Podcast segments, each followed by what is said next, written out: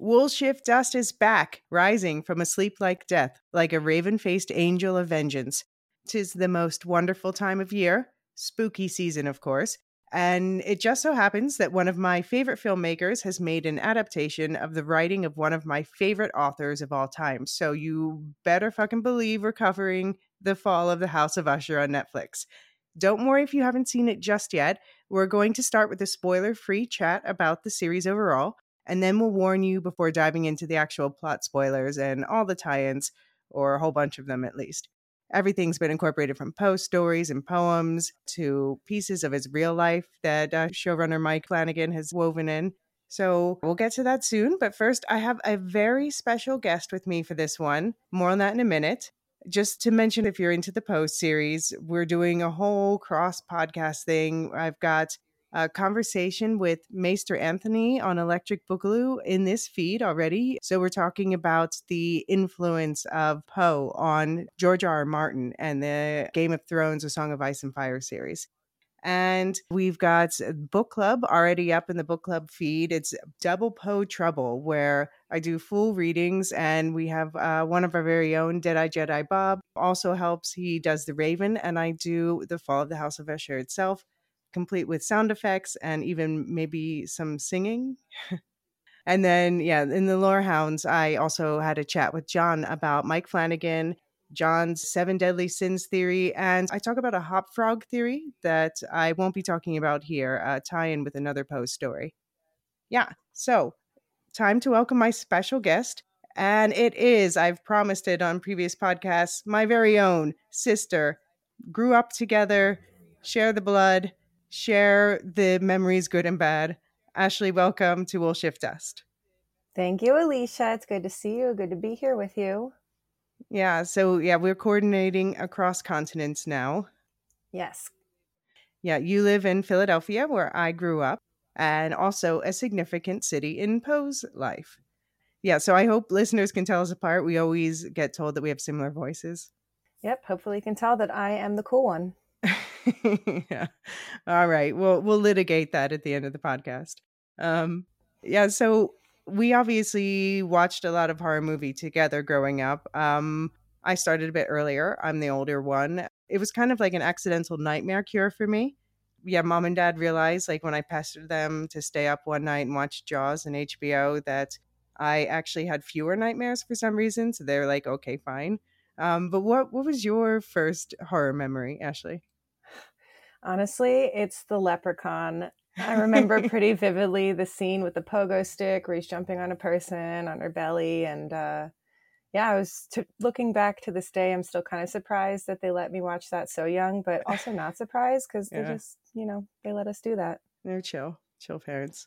Yeah. Um, yeah, so I guess that's my fault, huh? thank, thank you then but now we kind of uh, have our tastes have somewhat diverged. Like you watch a bit more of like the Saw Hostel stuff than I do. I do. I like um, movies that are easy to follow, honestly, so I don't have to think too much a lot of the time, although I do appreciate a variety. Mm-hmm. But I just love visceral, guttural gore. Yeah, okay, okay. Uh, yeah, I, and I, I tend to go to the supernatural. I don't know, I, I like the whole gothic vibe, which obviously ties back to the whole Poe love.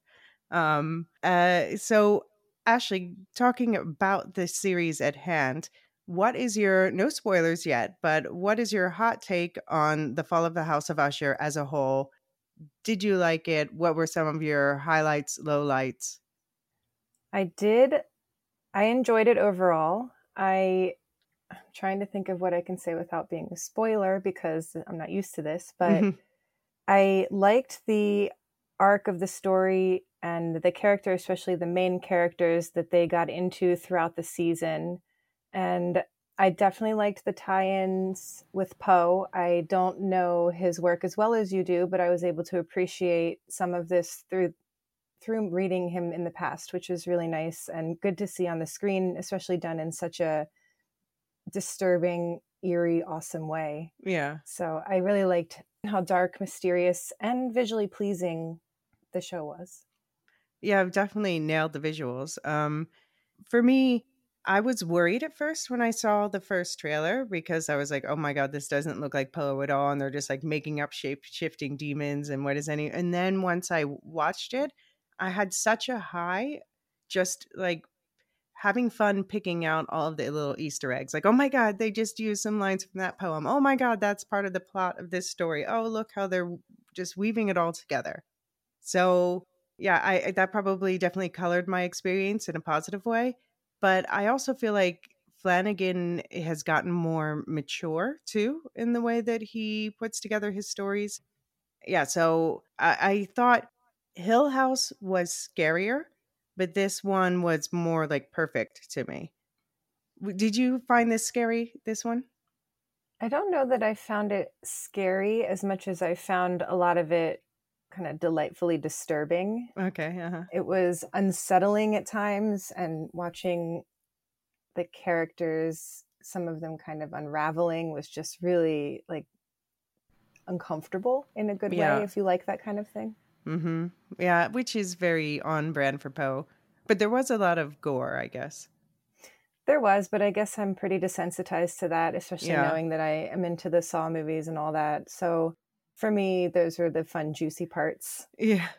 Yeah. No, I agree. But it was also people were talking about, like, oh, but there were a few jump scares. I'm like, oh, there were jump scares? There were few. I tried to take note of it and uh-huh. I I was a little surprised with how few I noticed. And maybe again I could be desensitized to that as well or just have like blinked at the wrong moment. But I yeah. there weren't that many jump scares.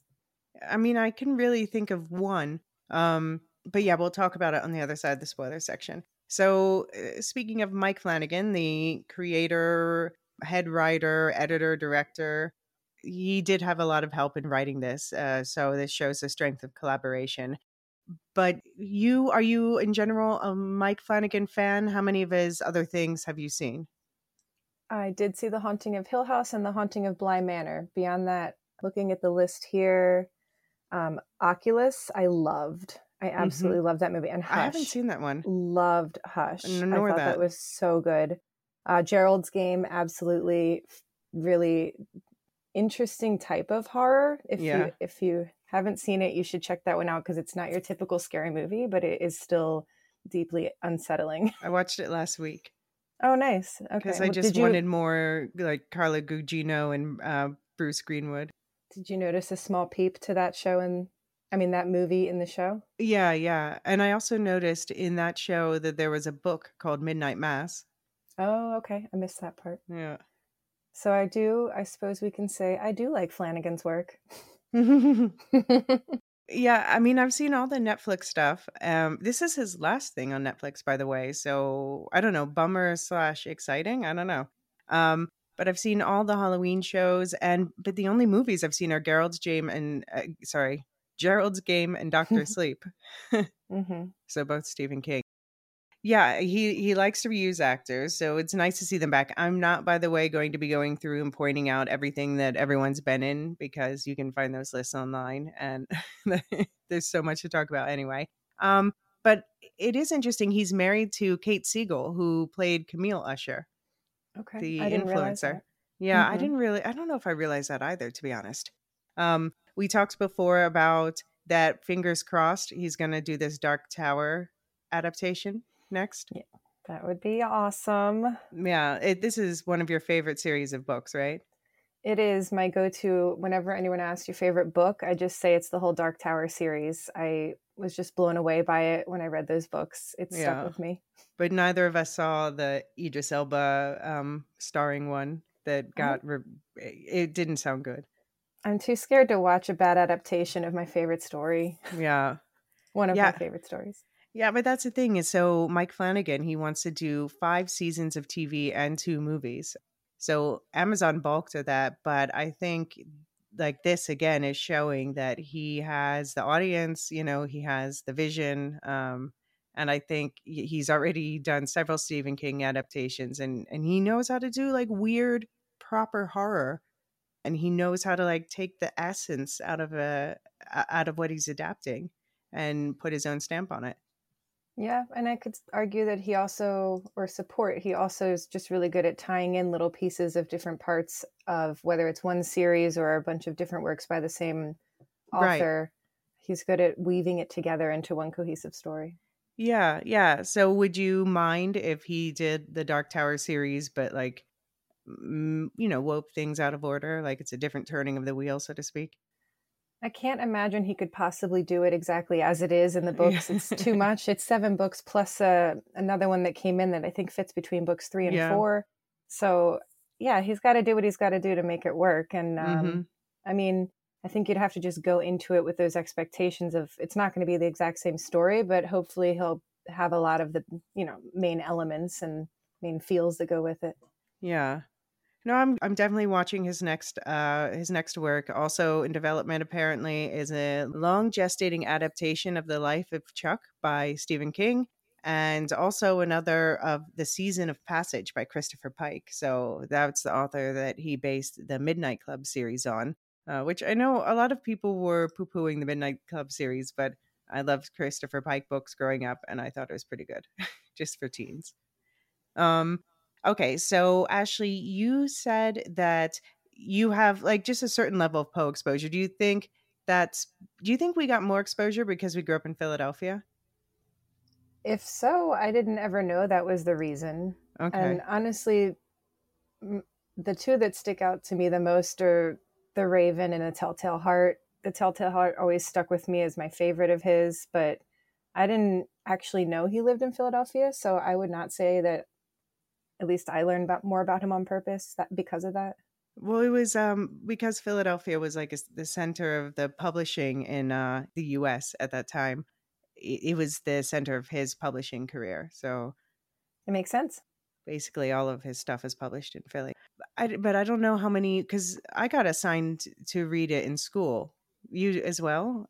Yes. I don't know if that's something that's still done. Oh, that's a good point. Yes, we did. I I remember reading them in school. That's probably why I read them at all, honestly. But yeah. One of the ones I actually read and was happy to have done. you know, we got some good school reading. I hope kids today do too. But um, yeah, and for me, like I I read it and then I connected with some of it and then I got like the full collection and you know. Yeah, I think especially like he just appealed to the angsty goth kid at heart that I had. you saw me as a teenager. Um I did see you as a teenager. and he had in particular there was one poem um was, he wrote this poem when he was 21 years old but it wasn't published until like 25 years after his death. And it's called Alone. And I felt so seen by it. Um, okay, so I'm gonna, it's a short one, so I'll just say it real quick. From childhood's hour, I have not been as others were. I have not seen as others saw. I could not bring my passion from a common spring. And from the same source, I have not taken my sorrow. I could not awaken my heart to joy at the same tone. And all I loved, I loved alone. Then, in my childhood, in the dawn of a most stormy life, was drawn from every depth of good and ill the mystery which binds me still. From the torrent or the fountain, from the red cliff of the mountain, from the sun which round me rolled in its autumn tint of gold, from the lightning in the sky as it passed me flying by, from the thunder and the storm and the cloud that took the form, when the rest of heaven was blue of a demon, in my view. So yeah, that made me. I was like, oh, he gets it. That's awesome. I can see that. I can see why you liked it. but then, yeah, as I got older and learned more about Poe, I realized um, not everything's about me. And I could see that he had a much stormier life than I did, indeed. So, uh, his darkness, you can see where it comes from. He was born January 19th, 1809 in Boston, but yeah, lived up and down the East Coast his whole life. His dad left when he was an infant, maybe died a year later. We don't really know. His mom, she was herself orphaned at a young age and brought up in a theater troupe. Uh, she was apparently quite talented, but she died before he was three. And so he had three siblings at the time uh, his older brother, Henry Leonard, and a younger sister, Rosalie who maybe had a different dad because the timing's suspicious. But yeah, they were separated at death, uh, sent to different families, but kept in touch. And he was taken in and baptized, but not adopted by the Allans. He had a fraught relationship with his foster dad, John Allan, his whole life. It ha- had to do with his gambling and his wanting to be a writer and, you know, all these things that a dad who hasn't adopted you and a son who's not what you hoped um, would fight about. They reconciled briefly when his foster mom died, like his mom, of tuberculosis. And his older brother died in 1831 when Poe was 22, also of tuberculosis.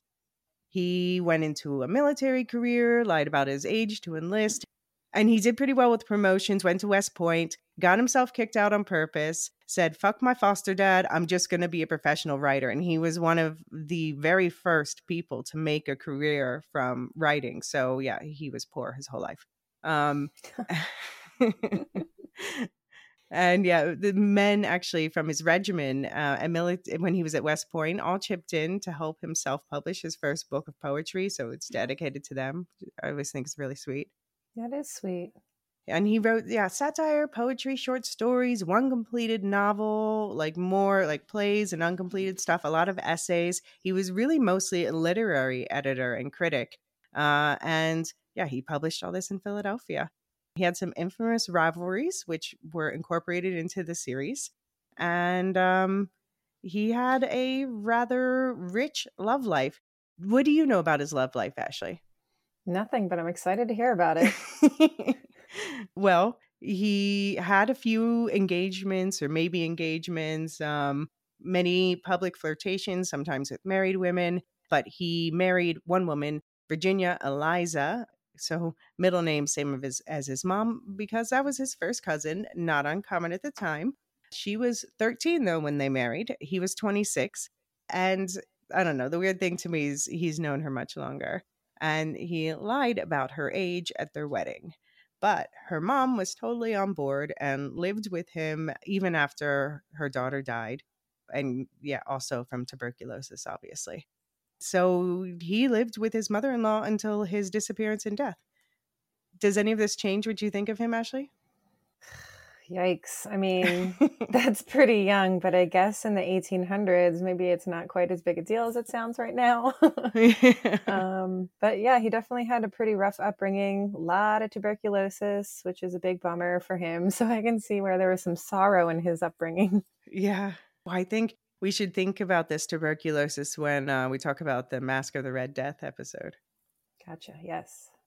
Um, when he died, though, the fun thing, uh, is that various women who had known him came out of the woodworks and like they all wanted to establish their association with him and a lot of what we know about him came through that some of his letters got published uh, some of them fought back against a unsavory obituary that ruined his reputation which we'll talk a bit more about later. What do you think? Do you think that it's better for them to have said and like released private letters or do you think that they should have just kept that secret? The the other lovers you mean? Mm-hmm. like other women? Yeah. Um i mean i'm all about some juicy drama so yeah let it let it be known. Let's hear about it. Let's stir some shit up i mean yeah so eh, but he had no children so he it was he was actually the end of his house like the ushers uh, and his death is a huge mystery. It happened October 3rd, 1849. He was supposed to be on his way to Philadelphia from, I think he was coming from his house, which was in like the equivalent of the Bronx. And somehow he ended up in Baltimore in somebody else's clothes, dead in the street. So there's all these theories like, could it have been a binge gone wrong? Could it have been murder? Or one of the most popular ones is have you heard of cooping? I have not. It's like basically when they kind of kidnapped some people and then they keep changing their clothes and having them vote under different names so that their candidate would win. It was a way to like steal votes, but they would get them really drunk so that they would cooperate, I guess. But Poe was infamously sensitive to alcohol. So he had this obituary that said he was a huge drinker, but apparently other people said, like, well, he was just a terrible drinker. He could only have a drink or two and would just, you know, get way too drunk. And there's also similar rumors about opium. Like, you know, opium was just everyone was using it back then in the day. It was, um, it didn't seem like he had a special problem with it. But he did have a lot of gambling debts. That was a thing. Mm. So, Ashley, have, have any of these details affected your thoughts about the show? Well, you said his mom's name was Eliza, so yeah. there's an Eliza in the show. So there's that. I caught that little detail. Um, I mean, I don't know. It all seems very kind of messy, which I guess you can see reflected in the show yeah. in some ways. Messiness of relationships and um, family ties, romance, if you can call it that. We'll, I'm sure we'll get more into that with the episodes mm-hmm. and stuff. Substance use. I mean, I'm not surprised. It does seem fitting. Yeah. He was, uh, he, like, I guess, kind of invented the stereotype of writers in some ways. yes, he inspired so many to be just like that. Excuse me, gonna go get some opium. All right. Well, let us bite into the meat of this body of harrowing Halloween horror before it starts to turn. After a quick commercial break, we're unlocking the tomb and letting all the spoilers rise from their no longer eternal rest. What's so special about Hero Bread's soft, fluffy, and delicious breads, buns, and tortillas? These ultra low net carb baked goods contain zero sugar, fewer calories, and more protein than the leading brands, and are high in fiber to support gut health. Shop now at hero.co. Beware, you are now entering the spoiler section. Make sure you have watched and or read the thing we are talking about if you don't want to be spoiled.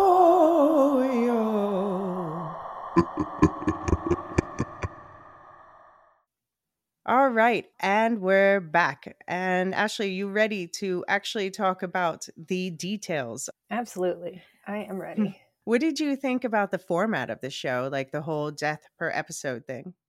I liked it. I like when they delve into each character's story per episode and it, you know each theme of it is that character's kind of unraveling and demise and so i enjoyed the special detail that we got to learn about each of the children all while learning about you know the past and present of Roderick and Madeline. Yeah. Yeah. Someone on the Lorehounds Discord called it Succession meets Final Destination.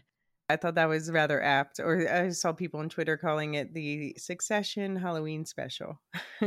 I actually haven't seen Succession, but I can see the Final Destination comparison with the kind of imminent what's coming is un- uh, inevitable and you know a lot of yeah. foreshadowing and hints throughout yeah and somebody's gonna die each time yeah yeah, eh, Succession. This is way more fun than Succession. So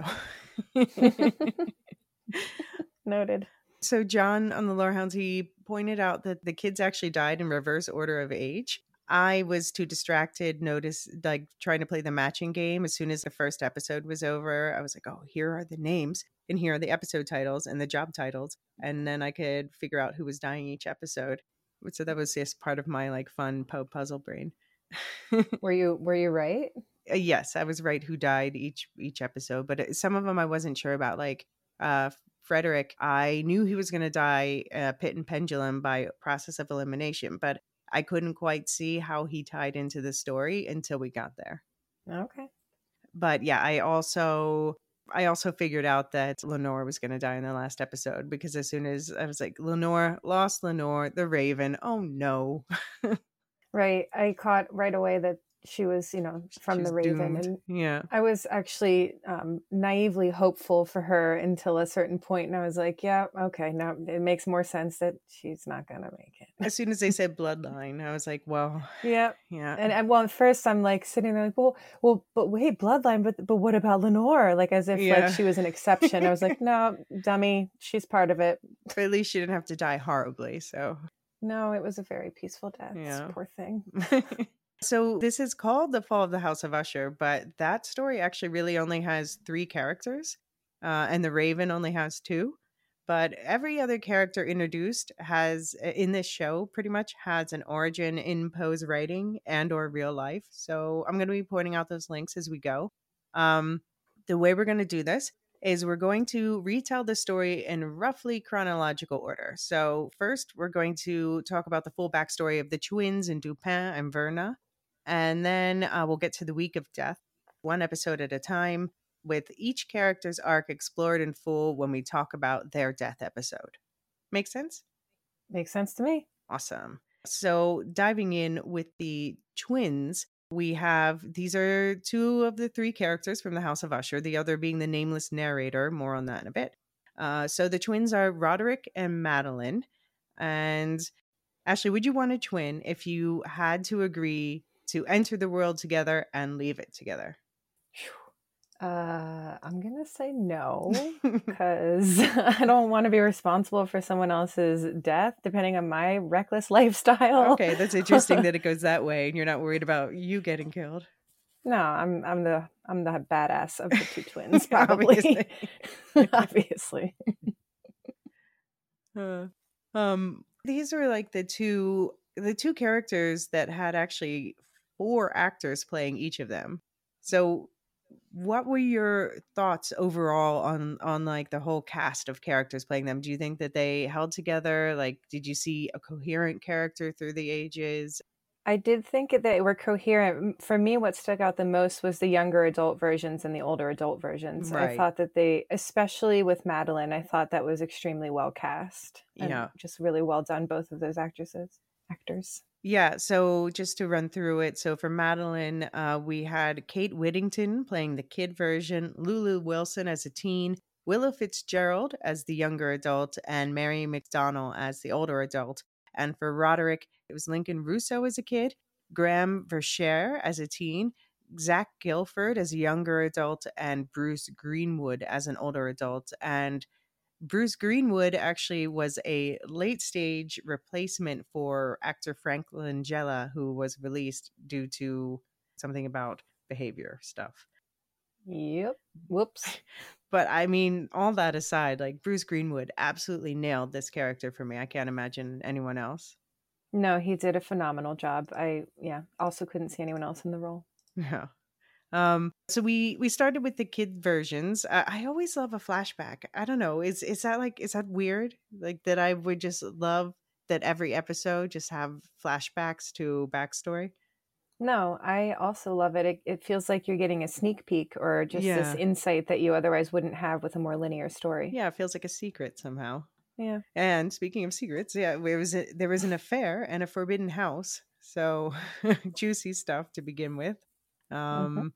And yeah, so their mom, Eliza, was having an affair with, we'll talk about this name, Longfellow, her boss. And yeah, Roderick, one day he climbs a fence, he falls, he gets injured. The boss daddy is a total dick. And Madeline sees right through him. She always sees right through people. And their mom, yeah, is very religious and bright eyed at this point.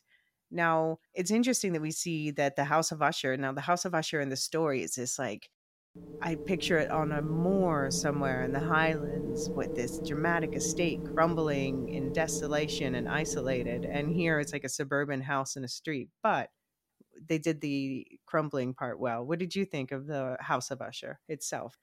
So I I read the short story before watching just to see what sort of hints and right. whatever it could give me, a little more knowledge of the Easter eggs that would pop in in the story in general. And I just was overwhelmed by Poe's description of the house mm-hmm. in the mm-hmm. short story. I mean, he just brought on this desolate sense of dread right. by describing the every little detail of the house. And I, I mean, the old house in the show, I was actually surprised it looked more somehow more run down than I expected, but not in like a haunting way. It was just like kind of a beat up junker house, the old one. Mm-hmm, right. So, I mean, I guess for me, the house didn't quite pair with what I was expecting based on the short story. No. Yeah, I don't know. It was an interesting decision to make. I guess they wanted to make him come from more humble beginnings. Because, but it's interesting because it's like Roderick in this case was more of an agent in his own life making things happen, but it also means he was making the bad things happen. Whereas in the story, he's almost kind of more of like a, a victim of his birth. It's kind of like an analogy for genetics. Yeah, I could see that. Yeah. Yeah. And they also, in their book, they say that they're charitable. So I don't know.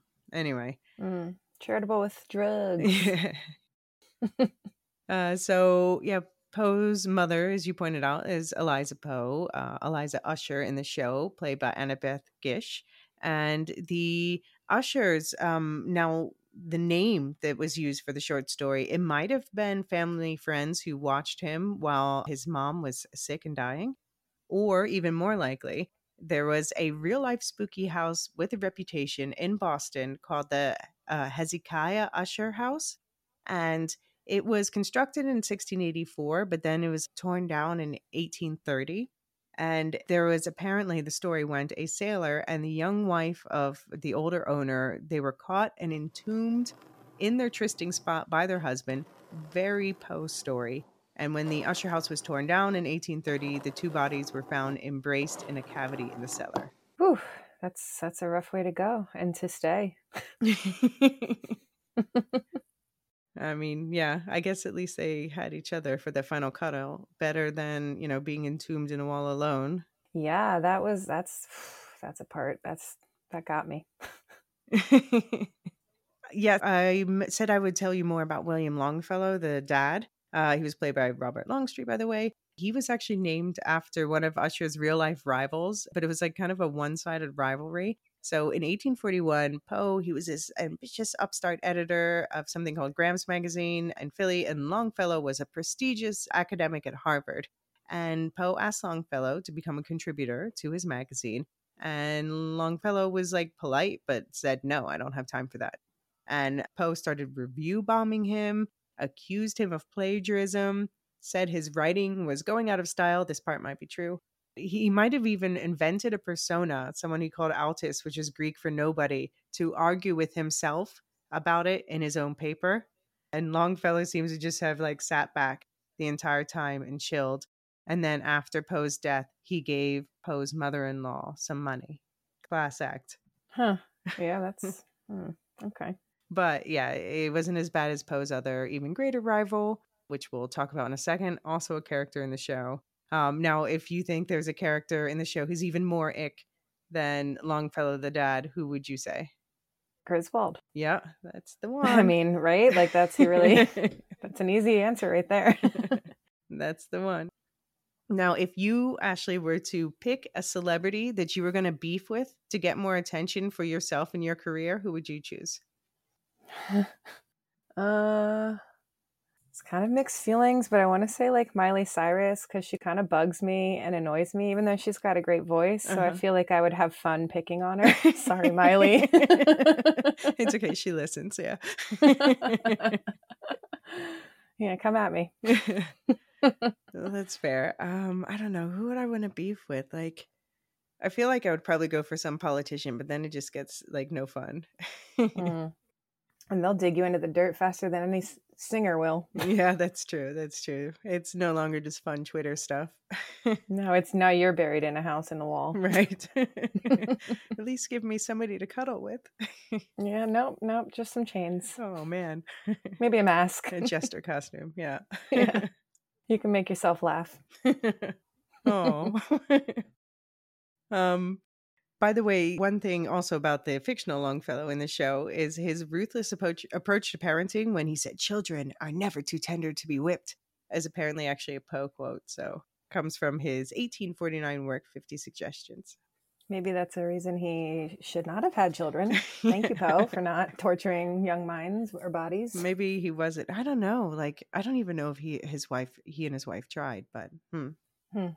So, skipping ahead to 1962, we've got Mother Eliza, now bedbound. Uh, she's got this family illness that we'll talk about later, but she's refusing medical care because, you know, Jesus wouldn't want that or whatever.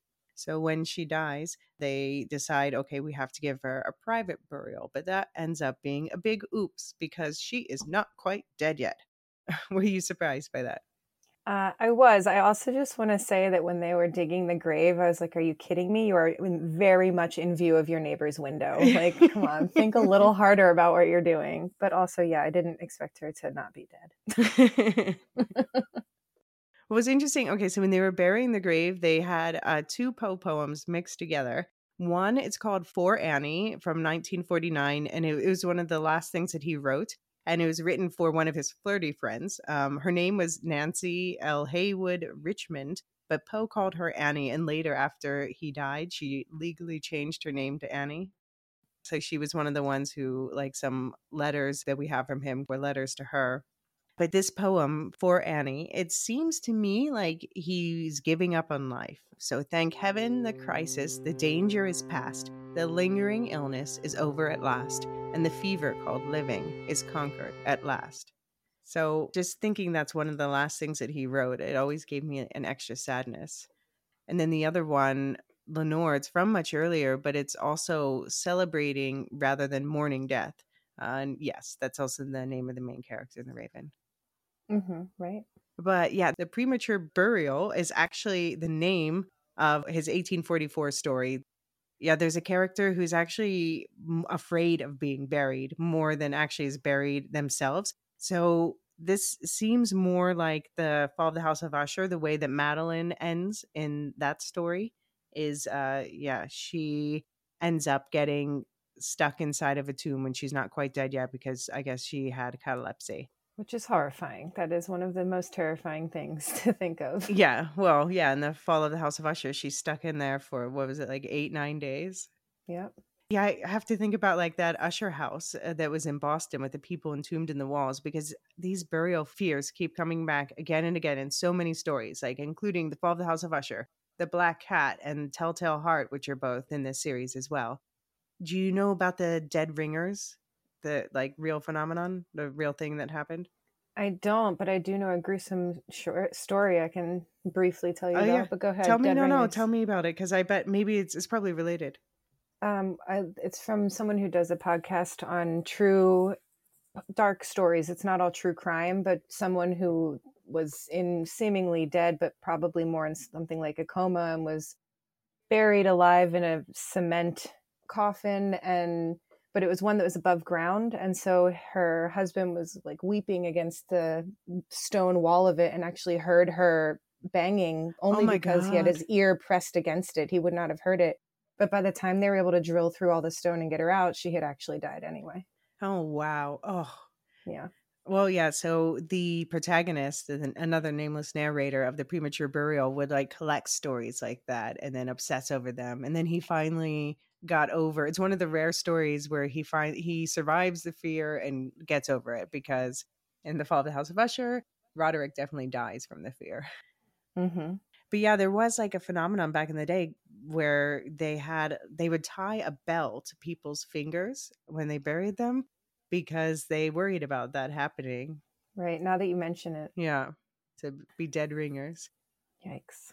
Yeah, and it's also interesting that the production team in one interview they said that Madeline's AI that the idea stemmed from a modern version of death by entombment, which was common occurrence in Poe's work. Yeah. The idea being that your mind is uploaded to a cloud like database, but your body is gone, came from the discussion after reading The Premature Burial. So, okay, interesting. I was slotting in the AI thing somewhere else.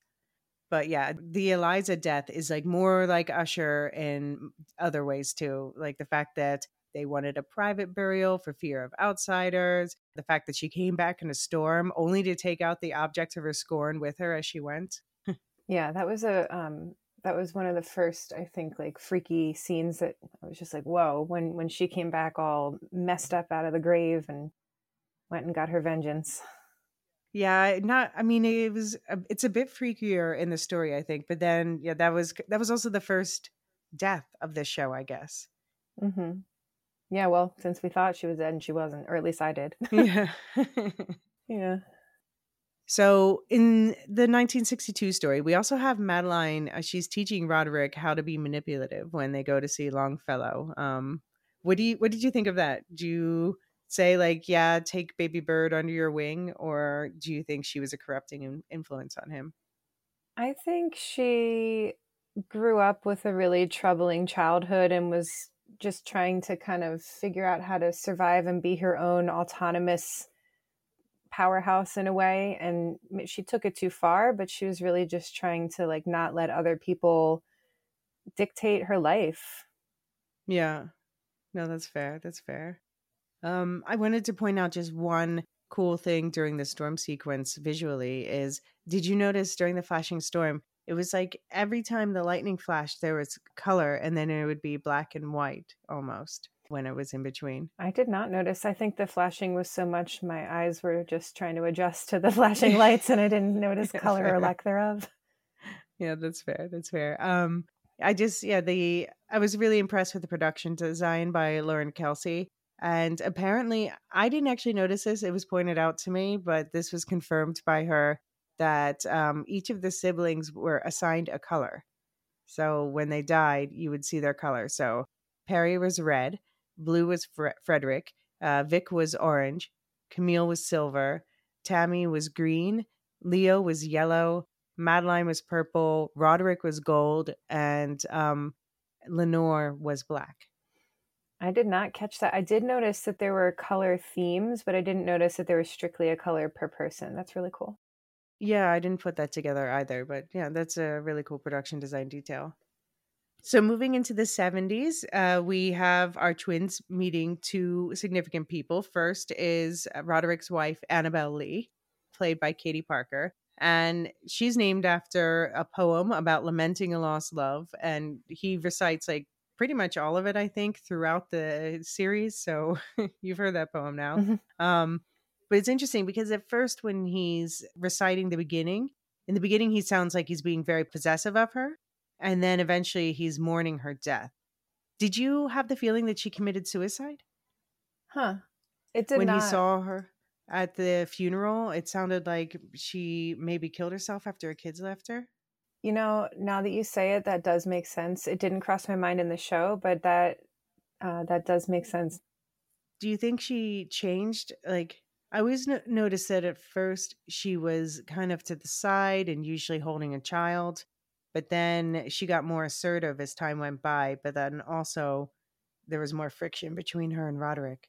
I don't know if I would say for me that she felt assertive as much as she just felt like she was more and more standing her ground, Right. not like pushing, but just not being pushed. Like, um, right.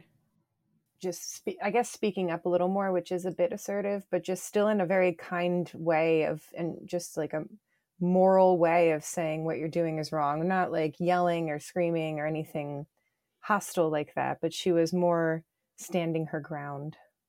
Yeah. Not pushing, but yeah, not giving up, hmm not giving way. And what did you think of Auguste Dupin, the detective cop?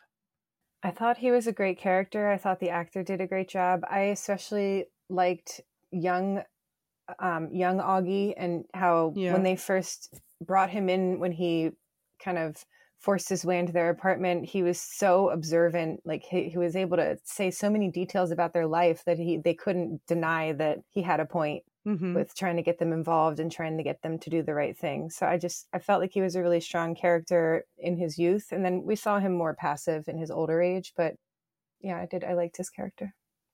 Yeah, the young version was played by Malcolm Goodwin, and I was it was driving me crazy. It's like I know this guy. He played a cop somewhere else. What is it? And I realized iZombie. Did you ever watch that? No, I never saw that one.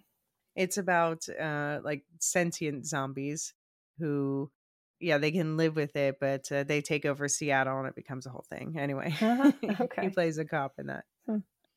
And then yeah, the older version was played by Carl Lumbly and yeah, he just brought a great presence to it, but he was someone who had kind of realized that he had made the wrong decisions and yeah, we'll talk about his end. hmm Um, but Dupin, the character, uh, so Poe was actually credited for inventing detective fiction. So Dupin is the prototype for characters like Sherlock. That's awesome. I did not realize that. It also took me a second in the show to realize Dupin was the narrator of the short story. At first, I thought he was. Right. Um, they slotted him into that role.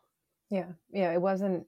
I kind of suspected it, then I didn't for a second, and then I was like, no, this is definitely the the narrator of the original. Yeah.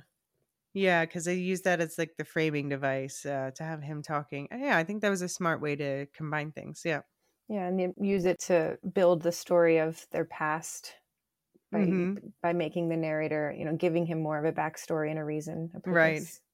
Not just somebody who showed up at Yeah. the family house. And like old friend is a loose term. yeah. Apparently, he didn't even know that the brother and sister were twins in the story. So, yeah, okay. like, okay, you missed that somehow. But yeah, so they didn't use the word detective back then in the 1840s, whatever. So Poe called these stories ratiocination, So the first one was the murders in the Rue Morgue. So that's one of the ones that's in the show. Mhm. Uh, that was in 1841. And then we had the mystery of Marie Roget, which was based on a real life story, but was like considered a sequel to the first one year later. And then in 1844, one some people might have heard of is the Purloined Letter, which wasn't adapted here. But and those are it. Those were the only three Dupin stories, in like uh, detective fiction has built upon the back of that. That's powerful to have the base be built on just three legs. yeah, a tripod. Yeah. But yeah, so in the stories, he was a Dupin was a French chevalier. Uh, he was an amateur detective. So here he's a lawyer. And in the stories, he was a fallen member of a wealthy family. Whereas I don't get the sense that he came from a wealthy family in this case. No, not in the financial way. Yeah. yes, that's right. Because he realizes at the end that that's not what wealth is. of course. Um, I think the most Dupin like thing that he did though was when he threw out in the courtroom uh, a fake informant to shake things up. Oh yeah, that I I noted that as something that stood out to me. I thought that was awesome move of his. It worked so well. but I thought that um, I thought Roderick was onto him in the courtroom. They exchanged like a little look. I was like, oh, he's just causing trouble. But nope, he couldn't help himself. Like even after all of his kids are dead, he's like, it doesn't really matter. It doesn't really matter. But just like tell me. Yeah, but who was it? Who- it's Perry, right? Or Perry. yeah. Gets Eh, blamed for I mean, everything. Perry sucked. Yeah, that's true too. Uh, but so did Roderick a bit Yeah. uh, because in the 70s he betrayed Dupin.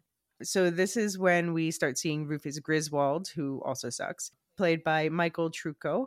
And this is named after, indeed, after Poe's biggest rival. Um, people liked this guy way less than Poe, even though Poe was kind of like a difficult gambling, whatever.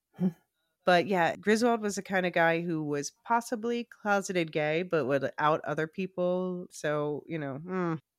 he published Poe's work, but then he replaced Poe on one of his jobs and got paid way more. Damn. Um, and there was just a, a huge rivalry in their life. And when Poe died, he wrote the obituary under a fake name and said that, oh, he was now the executor of Poe's professional estate and like showed a signed document from Poe's mother in law, which may or may not have been forged. But even if it wasn't, Poe's sister was alive, so she should have been the executor of his estate. But anyway, he didn't give any money to the family. And yeah, it, it kind of falls in line with the character of the show where he's stealing bodies to forge science experiments and signing up random people pretending they're patients. Um, do you think he knew that the twins were really like the kids of Longfellow? Hmm. You mean Augie or Rufus Griswold? Uh, do you think Griswold, yeah, knew that that the twins? I want to say no. He treated them like peons, like dirt under his shoe. But I wondered if he did that because he knew that. I guess that could be like he thinks they kind of weaseled their way into wealth or tried to, and so he wanted to squash them as much as he could at first. Because um, when uh, when Roderick first came to pitch him the whole Ligodone thing, Mhm. he said something about being the kids of you know that his mom used to sit at the desk outside, and I felt like there was a look on his face, but I don't know if that means anything. Well, he may have at least suspected if if he didn't know. Yeah. Well, anyway, he was a freaking misogynist pig. Um, he sucked. Yes, but Not as much as Frederick, but he sucked. he did suck. But it led to his demise. So mm-hmm. whatever. Yeah, yeah. but uh, Dupin sure is bitter after the betrayal. Like, just apparently says, "Fuck my family. I'm gonna go get this guy." Yeah. Dedicates his career to it. Why do you think Roderick betrayed him? Do you think it's because his sister told him to, or do you think he wanted to? First of all, I just want to say that that was a fierce betrayal. And I think, you know, we Yeah. knew it was coming because they had mentioned it before that he'd betrayed him, but um, it was like heart wrenching if you didn't expect it. And I think that Roderick did it kind of threefold, like because, yeah, Madeline was chirping in his ear and she's obviously. I think she was the, you know, the brains of the operation, at least for the most part, at least in the beginning. She was the Mm-hmm. driver behind behind getting him to do those things, but also a sense of desperation because he did feel like he didn't want to give up. First of all, I think being able to support his family, but more just being able to have money to support Right. his his dream lifestyle. Um, Mhm. and just a desperation of like wanting power. Like he was desperately wanted power, and I think he was willing to do what it took to get there. And Madeline just gave him a little push in the right direction. Yeah. Yeah, because it did seem to me like his persona changed a bit over the years. He did Like he was kind of the dopey go along guy in the beginning, and then he, by the time he's an old man, he's the hard leader. Yeah. Uh, He seemed definitely a little softer in the beginning, but I still think he wanted success. And I think with the Mhm. right voice in his ear, being Madeline's, I think he was easy to sway. Yeah. Well, I guess he was the one, you know, who went climbing over the fence because he wanted to see what was on the other side. That's true, but didn't she egg him on or encourage it? I mean, I feel like she was always there saying, do it, do it, do it. Like, yeah, I, I was uh, saying with John on on the Lorehounds that she's kind of the devil on his shoulder, and then Annabel Lee is like the angel on his shoulder. yep, that makes sense. That's that's Mm. correct. Um, so the production team says during the 1979 timeline, the thematics and idea of, of being done in by one's own hubris ties back to uh, Metzengerstein, which, yeah, Metzengerstein is the story from which Frederick's name is taken, and it's also the story where they talk about uh, working with this chemist Metzer. Anyway, so they say the show nods to it each time Roderick takes Dupin back to that time period. So they're saying this time period, it's all about how your hubris does you in, you know, is your fatal flaw. Yeah, we see that in multiple characters, I'd say. Yeah, no, I agree. um, and there's also a fun Easter egg. They uh, at one point refer to a character, Dr. Brevet, who's named after a character in The Man That Was Used Up, 1839, um, who, yeah, they keep hearing about this character and weird references like, oh, they will have to be assembled piece by piece. Luckily, there's such advancements in technology. And then when Dr. Brevet shows up, then it turns out that it's a war war hero who he's lost so much, like he's basically become Anakin Skywalker, and he has to be assembled because most of his body is prosthetics. So I have to wonder if that's talking about something about this. Uh, you're talking about Roderick wanting that, and also about Dupin wanting to uh, provide for their family. This whole like toxic masculinity thing. Yes, sorry, I got distracted because my Hi, my assistant wants to eat my headphones. um, but yes, then we get to the faithful night. Uh, so do you know the story of the cask of Amontillado? I have heard of it and I don't know it. Okay, so basically, the narrator is just like, uh, fuck this guy, Fortunato, which is funny. That's Griswold's company that's taken over is called Fortunato Pharmaceuticals. But he's like, I hate this guy, Fortunato. And eh, they're at like, it's carnival. And so Fortunato is dressed like a jester, just like Griswold Mm. is in this point. Mhm. And uh, he's like, okay, here's some Amontillado, which is a type of sherry. And gets him a little bit drunk and says like oh i've got some good stuff come back with me to this isolated basement place um, and basically it's a similar thing where he knocks him out and then uh, fortunato wakes up to realize he's being walled in Oh, okay. Very similar. yeah they basically just took that story because it was it's one of the ones it's one of my favorites and other people have said the same thing and then when you look at the episode titles you're like oh no they didn't do the cask of amontillado and then you watch it and you get to the end and you're like oh yeah no they did the cask of amontillado. Maybe they didn't name it on purpose, so it was a bit of a surprise when it came. yeah I guess so. As soon as i saw him in the jester costume and then they offered him a amontillado i'm like oh here we go. But yeah the jester car moment is the one jump scare that i can think of so it's kind of funny because that's the one I, I looked down for a second and realized that something happened. So I made Jose rewind the show so I could see the jump scare. But then once you know it's coming, it's less jump scary. did he jump Uh, he doesn't jump. yeah, yeah, fair. but you heard like the music go me. Yeah, I saw it at the top corner of my eye that something yeah. happened, and I was like, "Wait, what was that?" like, of course, I blink at the wrong moment. Yeah.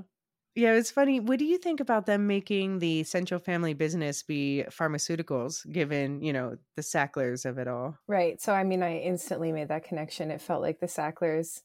Um, I, I think it was fitting because a lot of, um, a lot of the story, first of all, was about addiction, not just about substances, but I feel like being mm-hmm. addicted to power or money, but also, I also thought it was fitting because just throughout the series there was a lot of poisoning both literally and i think figuratively but a lot of literal poisoning like drugs and what they're putting mm-hmm. in drinks or or in, with injection and it just felt fitting that they're poisoning each other they've also poisoned millions and millions of other people and it's one of the top stories i'm aware of of people at least in modern day of people getting an insane amount of wealth and power over mm-hmm. just destroying so many other people and framing it in a way that's positive. So it just felt really manipulative and fitting for this family to have that be their ladder to the top. So you think that they nailed that basically? I do. I think it was yeah. an appropriate business for them to be in. Yeah, no, it's the cool thing about this adaptation is it does take these stories from the, you know the, the 1830s, 1840s and sets them in the modern day. And if you're going to have a rich out of control family what's more topical than to make them in pharma? Mm-hmm. and it's also appropriate because they're selling opioids and there's a lot of opium references in poe's work. Also the drug it's called Ligodone, which might be a reference to a poe story called ligeia which is the tale of a woman called rowena who dies of an illness but is resurrected as ligeia who is a narrator's first wife. And so that's one of two stories referenced in this show about a female character being replaced by a dead wife. So, hmm. okay. Yeah. Uh, yeah. And Juno, the speaking of wives, the uh, young wife, apparently, who all the stepkids wish didn't exist, she straight up calls the Ligodone heroin. She compares it. She used to be addicted to heroin and now she's addicted to Ligodone. Right. I, I really first of all I thought it was kind of funny. I know it's sad, but like how they referred to her as, as like it, like oh why is it yeah. speaking? I was like oh my god, these people are so horrible. Um, and the the worst was with uh, Tammy, and she freaks out her presentation and throws a thing, and she didn't even mean to hit her, but it goes oh, right, in, right in the head. Yeah, I mean, I mean, she seemed to hate her the most. I think she's the one I'm thinking of that was specifically like, why is it talking? Yeah. oh my god, you are so horrible. But I also like that Juno being such a representative of the struggle with addiction was mm-hmm. the one mm-hmm. with the clearest head. Yeah. Yeah, that it's true. Especially in the end. Yeah, she was actually, you know, she was the anti wicked stepmother. Yeah, yeah, but no one saw her that way. she had all the wicked step kids. oh, she sure did. It was also interesting when Madeline puts one of the last bricks into the tomb with Griswold. It says on it, written, You are so small which is kind of petty, but it's also what Annabel Lee said to her at one point earlier uh, when she corrupted her husband. And it's also, it reminds me of uh, something from Gerald's game, which I watched recently. Um, so at the end, Carla Gugino's character goes up to another character that has tormented her and says, You are so much smaller than I remember. So mm. I'm wondering if this is like a Mike Flanagan idea. Okay. I, I liked that on the brick, especially because it was what was said to Madeline earlier, because I think that may have shown that like Madeline comes off as this character that nothing affects her, right? Like she's just too strong mm-hmm. to have mm-hmm. anything make her feel bad about anything. But that must have stuck with her enough because it made her feel such a way that she knew it would make someone else also feel small. Exactly. Well spotted. Yeah. And then the next part of the story we skip to is 43 whole years later which is quote unquote two weeks ago, like two weeks before the murder week.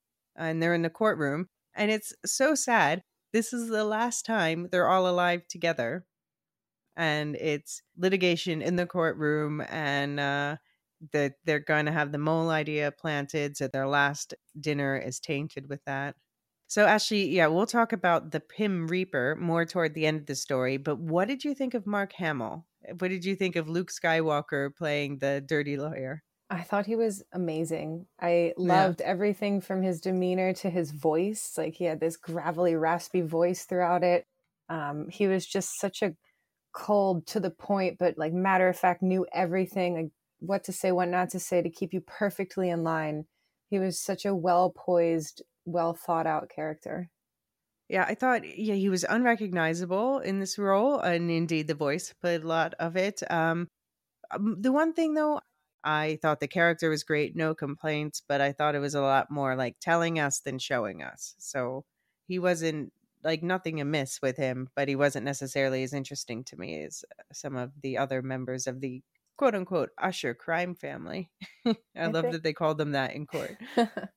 I think he just kind of he gave a sort of structure and backbone to the family that they needed that they didn't have without him. Right. Like they were kind of flailing and doing their own crazy things all over the place. And he kept kind of, it's like herding cats, right? He's like reining them yeah. in and he's like, no, no, come here. Stop saying that. Come here. Don't say this. Say this. Um, he just kind of gave them a shadowy structure voice in their ears that they needed to listen to or else they were going to get themselves in deep shit early on. How do you think that he met them? Wrong answers only. Um, I think he met them when they were all at a circus together and they were accidentally mm-hmm. seated next to each other and they were like, "Wow, look at that jester. He's so cool." I love mm-hmm. jesters so much. I, well, I love him so much. I want to keep one in my house forever. And he's like, "Me too." Can you have a wall installment? Yeah. like how forever are we talking?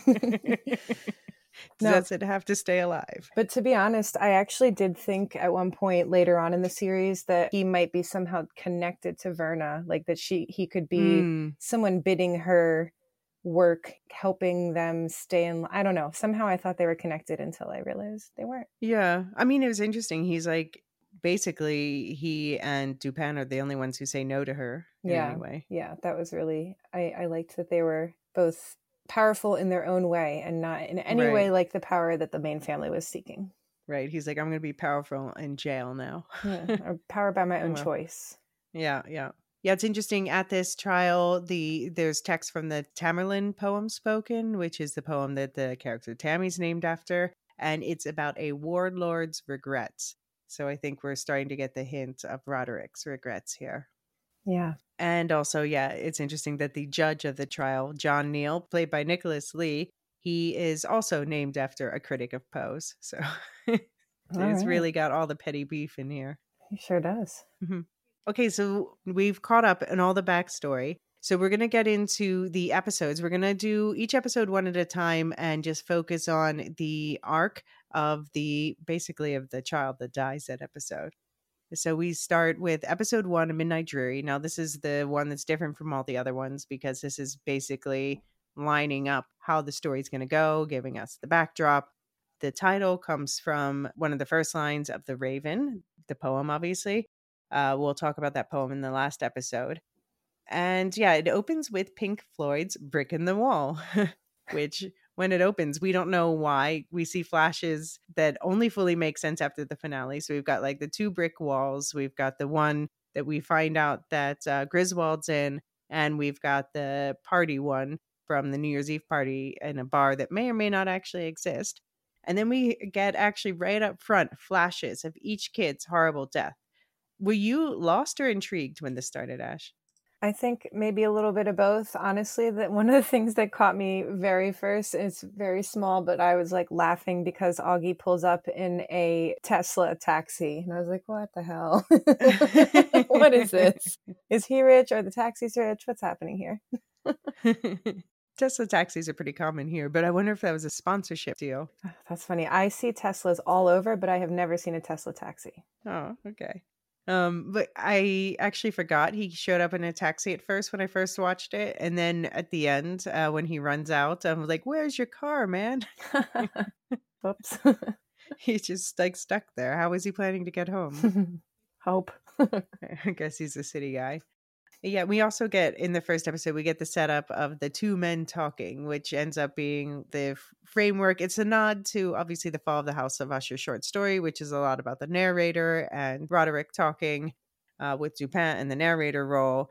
But it's the whole framework device they use to tell the story, where Roderick asks Dupin to come to the decaying Usher house and he's going to tell him everything. He calls it a confession, but maybe it's also an apology? Uh, what did you think about the whole talk between the two old men? Did you find it riveting, boring, somewhere in between? I think I wasn't expecting that much. I overall the episode I think I felt like it didn't have like a huge wow factor. Like a lot of pilots have like this really grasping moment or are all kind of more exciting and it was all I thought a bit slower than I was expecting going into it. Okay. But I think it made sense more as just a straight setup episode. Mhm. Yeah. So, if you were watching weekly, do you think you would have continued after the first if we weren't doing this? I think so, but maybe maybe only because of the writer and the fact that it was based on Poe. Like I don't know if if seeing that if I hadn't have known of Edgar Allan Poe and if I hadn't have seen any of the other work done by Flanagan, I'm not sure if I would have been as committed to it as I was with the context. Okay. Um and did episode 2 hook you more? Yes, absolutely. Uh, yeah, no, episode two picked right up. I uh, I hated Perry. I loved like the the whole red like Mask of the Red Death scene. I also I read that short story too before watching that one. I didn't read most of them, but I did read that one. Okay. and I, I liked some of the ties with that and um just little things in that one like like Perry's friend using a metal butt plug to crush his pills.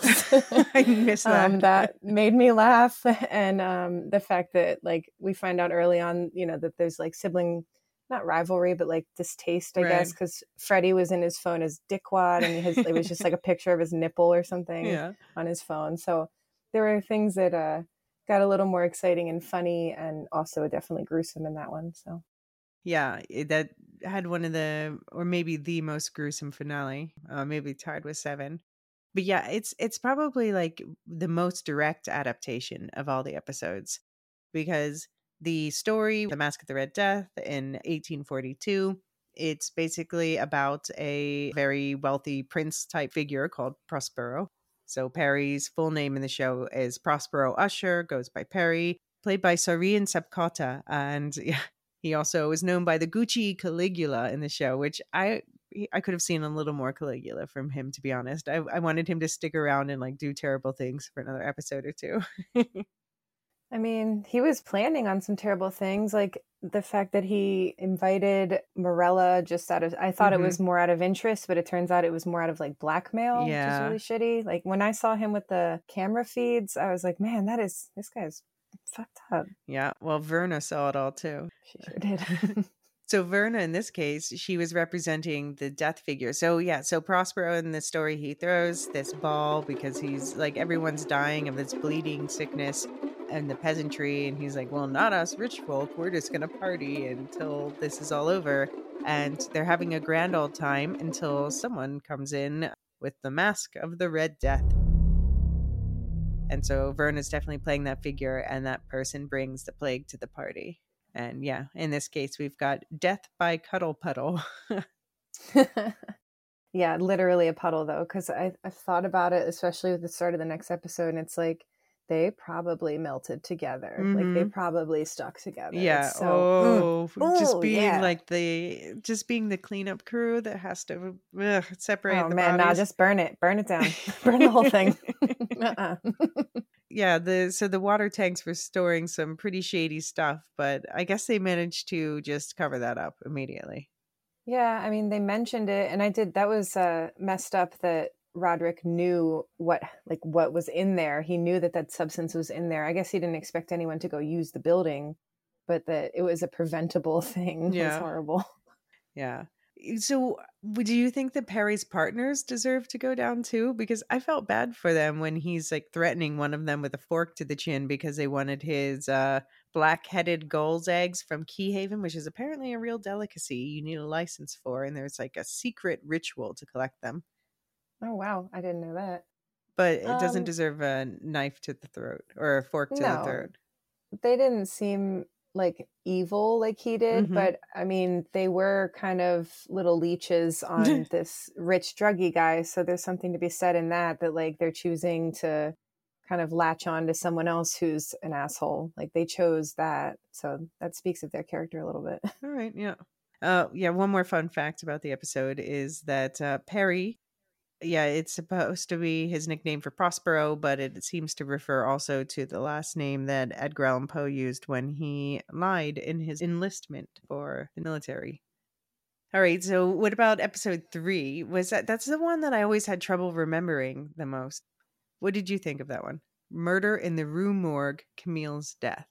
Um, it was on the bottom of my list of the deaths if I Mhm. had to rank them for sure. I guess especially because you didn't fully see it, but I mean that's where we first see Verna as another character. I think, or maybe no. I guess she we we may have seen her in the first episode. Maybe I'm not thinking about it. Uh, Well, we saw, yeah, she was just in that uh, lacy hood and stuff. So she just looked like a woman in the first episode. Right. So then in this one, she was very different from in Yeah. the second episode. So it's like, okay, what's going on with this person? She looks really different. She has an accent now. I also this episode had that lemon speech, which I thought was amazing. Yeah. like I, it, the whole thing was so good. But like just talking about how you can make turn a lemon into anything, and she, they're like, you know, you get a Kardashian to suck a lemon in a leaked sex tape, and Yeah. like, you can make millions. That speech was pretty epic, so I really did appreciate that. But um, Yeah, that was like, there's a really divisive opinion about that. A lot of people think it's the best. And I read something online. It was like, this is the worst speech that's ever been written. Like, okay, calm down now. Oh, I really enjoyed it. I, the whole time while it was happening, I was like, "Oh yeah, this is great." Um, but also, that episode had another jump scare, and I'd say the first one that got me because I had missed the jester one. But when older Roderick was talking to Augie, and the the Camille, like bloody Camille, jumps out, and Roderick throws his expensive whiskey glass. Which, first of all, that whiskey costs more than I make in like two years. So can you just chill out and not throw it? But yeah, that was a that one got me a bit of a jump scare there, and also a good line that came from that one was Griswold, Rufus Griswold, talking to them about like ideas, and he said, "An idea is nothing. An idea is a fart that your brain makes." Yeah, I love that line. I love that. Such a good one. it was also one of these episodes when, you know, Frederick wasn't so heinous at first, but I, I love his whole shtick with his daughter when he like apologizes for swearing and then swears again. Like he's like, yeah, he's like that fucking guy. Sorry, honey. That fucking guy. yeah, that made me laugh too. Yeah, so this episode, Murder in the Rue Morgue, uh, the story is obviously it was the first one with Dupin. And Dupin, he investigates a crime scene in Paris at a house on the Rue Morgue, which is a street. So it's not actually referring to a morgue. Um, but a woman and her daughter named Camille have died violently. And he eventually deduces that the culprit must be an escaped orangutan, which explains how the bodies got so mangled with one stuffed up the chimney. So in this, we have uh, Camille, obviously doomed, played by Kate Siegel, wife of Mike Flanagan. And in this case, Rue Morgue, it's R.U.E. So the Roderick Usher Experimental, which apparently they called the Rue Zoo and then called the Morgue because now they know better that the animals aren't just being tested on, they are dying. Yeah, this was another, like, there's a lot of messages packed into this show. Yeah, yeah, they're putting a lot of details in there. But yeah, Vic, eh, she's pressured to go like to press ahead unethically because she doesn't know why it is, but her father thinks that this device will cure him and I guess the family of, well, we'll talk about their whole disease that's revealed later. And whether or not that's actually, I'm, I have questions about it. Learning uh, that Victorine cuts the dead apes up to bring them out in pieces, or at least that was rumored. Yeah. But uh, that that was like, oh yikes! Okay, so some gross shit happens here. Yeah. So that yeah, that's actually seems to be a reference to the Telltale Heart, which is the name of the episode where she dies. And in the Telltale Heart story, the character murders someone and then dismembers them and puts them in the floor. Right. Yeah. Yeah. That I can't wait till we talk about that episode actually because I really liked it. Okay. uh, just one more Easter egg from this episode is uh, Landor Pharma, which is a, a competitor for Fortunato. It's named after Landor's cottage, which was the last story that Poe ever wrote in 1849. It's really more of a like peaceful vignette inspired by his cottage where he lived with his wife and mother-in-law in New York. Hmm. Um, no, not really a competitor. Episode four, The Black Cat. I don't know. It's one did you think I would uh, not like because I'm a cat lover, but I kind of loved it. This one I did like, but not as much as The Telltale Heart. Right.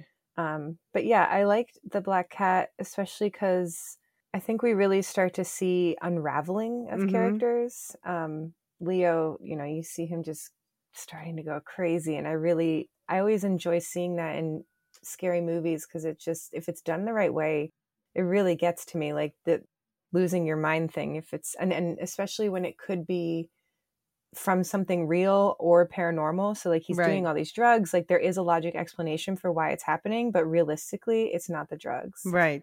which is crazy. Like the real answer is the not real answer. And we start to see more of what Verna's capable of in this too. She Right. does a lot of shapeshifting in this one. Well, and we got a hint of that in the last one when she became the chimp. Mm-hmm. Yeah, that was the first hint. And now it's like, okay, no, well, now I'm going to play. But yeah, so the story, the Black Cat it's story itself, it's from 1843. And it's about a man who becomes an alcoholic and he starts mistreating his animals and he accidentally kills his pet cat named Pluto, just like in the show. And so he ends up getting another one, but he starts to hate that cat and he decides he wants to kill it, but his wife gets in the way. And so he accidentally kills her. And so he buries her in the wall with the cat, but the cat is still alive and it yowls and leads the police to the body. That's awesome. Yeah. You know, it kind of reminds me of King's Pet Sematary of like Yeah. burying a cat and it comes back and it's a murder cat. I mean, yeah, this was um uh, so the whole thing with the eye popping out that that's what happened with his cat in the story. oh wow, yeah, that was gruesome. But it was also did you notice later when we saw the pictures um when they were collecting all the pictures of Verna and the picture in the shelter of her holding the animal she's holding a big rat, not a cat. Oh no, I didn't. But I mean, definitely noticed that she's wearing a collar, Right. True, like true. a cat collar. Speaking of cat collar, you know, he kept going on about the Gucci collar, but uh, we saw the cat at the end when Leo was dead. Pluto was alive. He just went away for a few days. So I missed that. So the the dead cat we saw was all in his imagination. Yeah, it was all Verna messing with him and or his disease. Well, they just got some points back from me because they didn't kill the cat. I thought that they were going to kill because the wife dies. I thought that they were going to kill his boyfriend Julius. Yeah. By the way, the name Julius comes from the Journal of Julius Rodman, which is a fictionalized account of the first expedition across the Western wilderness. Um, so nothing to do with this character, but that's where the name comes from. But yeah, I seriously thought he was going to get deaded. So he and Pluto have one of the happiest endings. Yeah. Wow. Go Julius and Pluto. yeah, Go live a better life somewhere else with new people. in, a, in an apartment that doesn't have holes in the walls. Yeah. Oh my God. He ruined that apartment so hard. Yeah. Also with a Thor hammer, which is really fun. Yeah, that's true. Because I noticed it a few scenes earlier. I was like, oh, yeah, there's a Thor hammer there. And then, okay, yep, that's set up, payoff. yeah. That was great. yeah, so Leo, full name Napoleon Leo Usher, played by Rahul Kohli. And so this character, he's a gamer, he's a cheater. Like that was actually one of the shocks for me when um he's like, "Oh, you're coming up," and then there's like a girl kneeling before him. Yeah, and an unapologetic drug addict. He's like, you know what you signed up for, baby. yeah. I did like the gaming tidbits though. Was he the one playing um was it Mortal Kombat or Mhm. maybe it was the other one? And also he had the Xbox XO, you know, triangle square little like ornament on his bookshelf. Yeah. Yeah, he was full geek. He would be the one that I would probably be into, but you know, he's a dick. So At least you know you'd survive. that's true. I, I do wonder if Julius like survived in part because he didn't get close to the family. Like he's like, I want to meet your family. He's like, no. And maybe that saved him in a way. Yeah, yeah, maybe. That's good then. The only good thing that Leo did. So his name Napoleon comes from a character in a story called The Spectacles in 1844. And it's about a guy who refuses to wear glasses because he thinks it makes him look dorky or whatever. And so he ends up marrying someone, uh, puts his glasses on, and finds out that she's an old toothless woman. That's really bad eyesight. Not sure how it relates to his character. I mean, I guess you can see a certain vanity or certain refusing to look at reality. So, but this episode had another one of the jump scares that you say you didn't see. But when he was in the closet and he's like peering behind the clothes and oh. the Oh, cat jumps out, yeah. that literally, like, sometimes it's just a, but that made me physically move my body. Was that when when his eye gets scratched? That for me was around- like, yeah. oof. And which was also gruesome, seeing the eye like just scratched right down the middle. yeah. Um, that was pretty cool. And this episode, something that made me laugh was when his brother Freddie came and wanted Yeah. some coke just to take the edge off. He, I mean, he gave him what I understand to be quite a large amount of cocaine. I was like, what? Well, he just like left it out because he was dealing with his own shit. He's like, okay, whatever you're dealing with, not interested. I'm just gonna take this and go, right? yeah, distracted. okay. So uh next episode, this one I know that you like a lot, the Telltale Heart.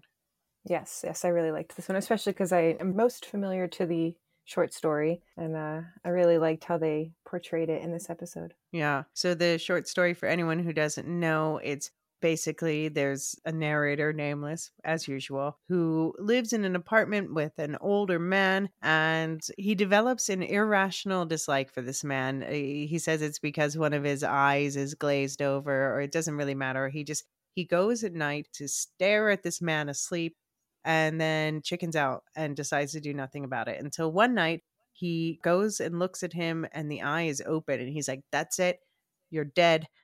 Kills him dismembers him buries him in the floor and starts to feel guilty. So he hears the boom boom boom boom. The heart is haunting him and the police come and he's about to get away with it but he just can't take it so he confesses. So not quite the horrible end of this story actually No, but um, I think the driven to insanity by a heart or th- heart thumping or Mhm. similar noise that is only you can hear. Yeah, yeah, and uh, the main death of this episode is Victorine Lafourcade, played by T'Nia Miller. And the name it's uh, one of those side stories we talked about how the character in the premature burial would collect these like side stories of people who were buried prematurely. and uh, that's the name of one of the people. It was a young girl of illustrious family and wealth and of great personal beauty who was buried alive by her abusive husband, then exhumed and resurrected by her lover. Uh, so this version's kind of the opposite. it's almost like she tried to resurrect her lover. yeah. Well, yeah, i- instead of her lover resurrecting her, she takes her Oh, lover wow. down. I see what you mean. Yeah. And her lover, by the way, played by Paola Nunez, uh, Dr. Alessandra Ruiz.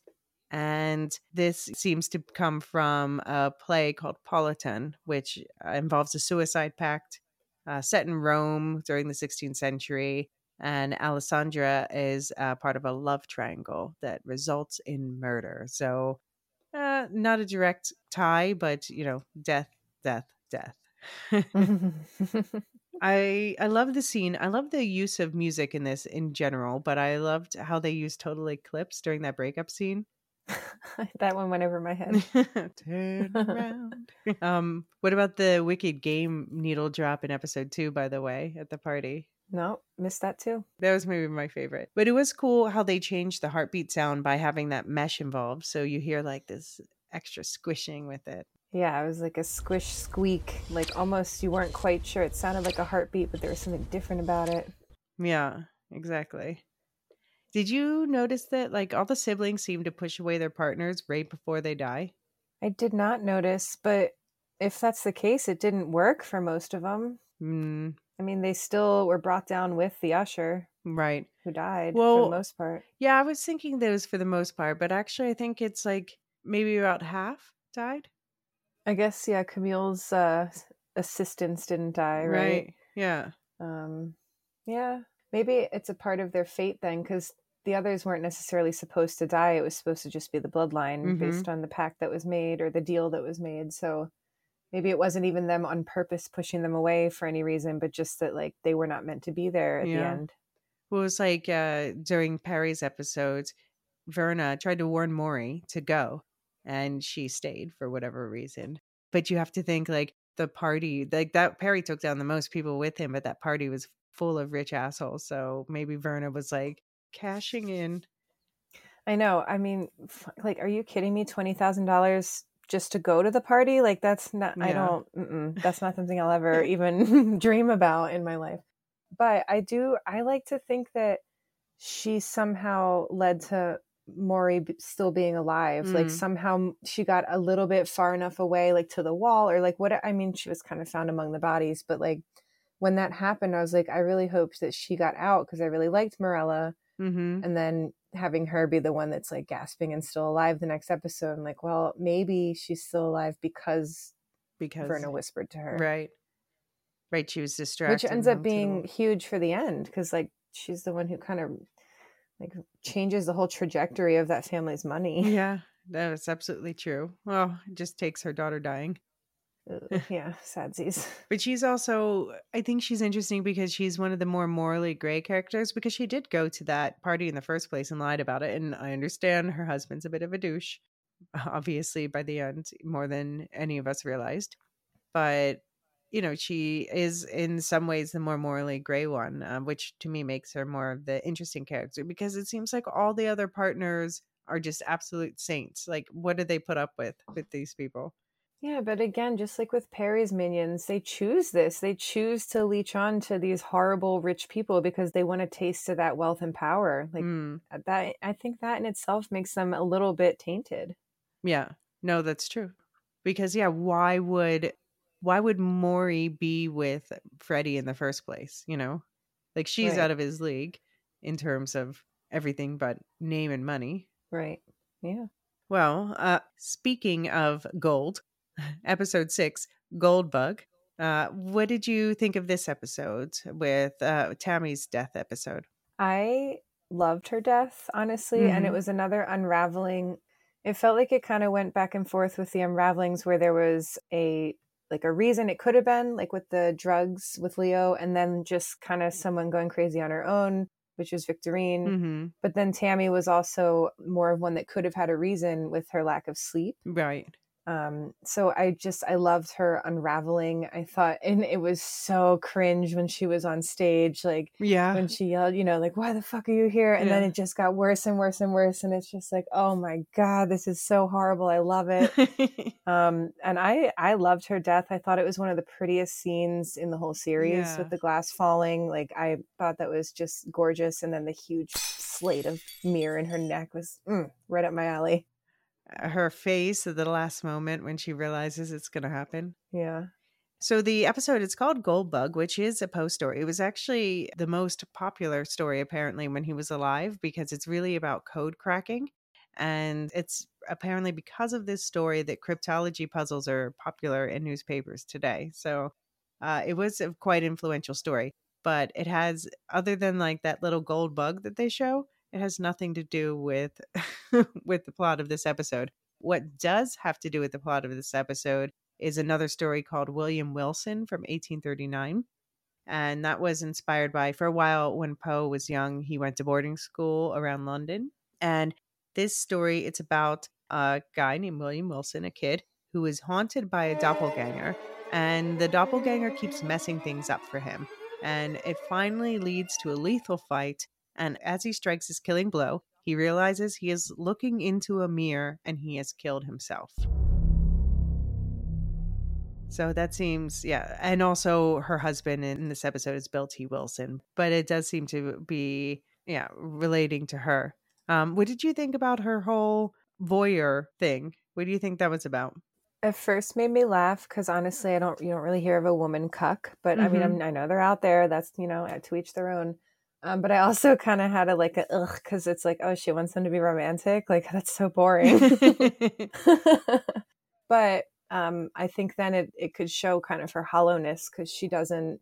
She's like not able to feel those emotions yeah. on her own. So maybe her only way to like get excited about it is to see other people do it, like she's watching a movie almost. So it kind of gave her this emptiness that seemed fitting with her character. Yeah. So she's named after the poem Tamerlane, which was one of the first poems that Poe ever wrote. It was, yeah, actually, he wrote it when he was 17. Wow. But it's about a conqueror who laments giving up on a true love he once fell for a peasant woman eh, because, yeah, he didn't want that quiet, simple life. he instead decided, you know, to go pursue his whole conquering thing. Uh, but at the end, he laments, and yeah, I have to give credit to Mashable for pointing out how the end really does seem to capture a character. It says, I reached my home, my home no more, for all was flown that made it so. I passed from out its mossy door in vacant idleness of woe. What was there left me now? Despair, a kingdom for a broken heart. So, about pushing everything away and finding that uh, you have nothing left. Yeah, I mean, she was horrible to her husband. Mm-hmm. The things she said in the end were just, oh my God, you're just such a terrible, heartless, like, it's just very cold person. But she did have that moment where she felt sorry for Juno. A little bit. I mean, it was, she wouldn't kind of admit it, but Right. also speaking of Juno in this episode, one of the funniest lines I think in the whole series was when they were opening the boxes that were under their seats, and Juno says, Watch, mine's full of poo. that got me. It was so funny. Like, she's just the cutest little yeah. character. Uh, I love that actress. She was in um she was in the Midnight Club before this, so I'm Okay. glad she's doing more Mike Flanagan stuff. Um would you buy Goldbug products? Would, you buy Tammy's goop? I'm like not even sure I know what the gold bug bug products were. They're just like health products that were catered to the specific person. Yeah, like do you know like uh, Gwyneth Paltrow's goop brand? I have heard of it. I don't fully know what it is. it's uh, like lifestyle stuff, but you know, very shishi and Mm. I, I'm I don't even really know what goop is. All I know is that like the vagina candle. Why don't you ask me again when I make way more than six figures? Yeah, no, they're not which for is us. way more than I make now, Yeah. and then I'll let you know how I feel about Goop and personalized beauty products. fair, fair. we we are not the ushers. no. Yeah, and also just want to point out this episode is there's so many like blurbs and lines they use from different Poe things that I, I just can't fit all the Easter eggs in here. But I love they made a reference in here to Dream Within a Dream. All that we see or seem is but a dream within a dream. And um, I also love there's a quote from Eleonora Men called me mad, loftiest intelligence. I just have to admire. Uh, I can't imagine how much time Mike Flanagan and the other writers spent like poring over every corner of Poe to fit this much stuff in. Yeah. Yeah, there's so many details and they're so intertwined. Like it's not just parallel this from this story, this from that. It's it's really delicately done. Yeah. And then we get to episode seven, which is definitely one of my tops The Pit and the Pendulum. What did you think? It was overall disturbing Mhm. In in multiple ways. I mean, the way that Freddie treated Morella, bringing her home, and what just the way he treated her at home. Mhm. Um, also, I I enjoyed that. I mean, I guess there was some of this before now, but you really got into Augie here, like the older Augie in the basement talking with Roderick, hearing the noises that you know, like the kind of thumping in the basement, and that pulls straight from the short story that this whole series is based on. Right, right. So I liked that there was this tie, and I was thinking like maybe they're going to wrap it up in a way that really matches the short story, which I always appreciate when they when they can bring it in close to that. Yeah. Yeah, like I said, I, I wasn't sure at first like how this was gonna match up because okay, so the short story it's about a guy who is um, a victim of the Spanish Inquisition, and then it basically ends with him being laid in a pit, and then there's this pendulum, uh, very much like what happens to Freddy at the end, uh, swinging back and forth. Only in the story, uh, the Spanish Inquisition ends, and he's saved at the last moment before the rats can eat him. Oh wow.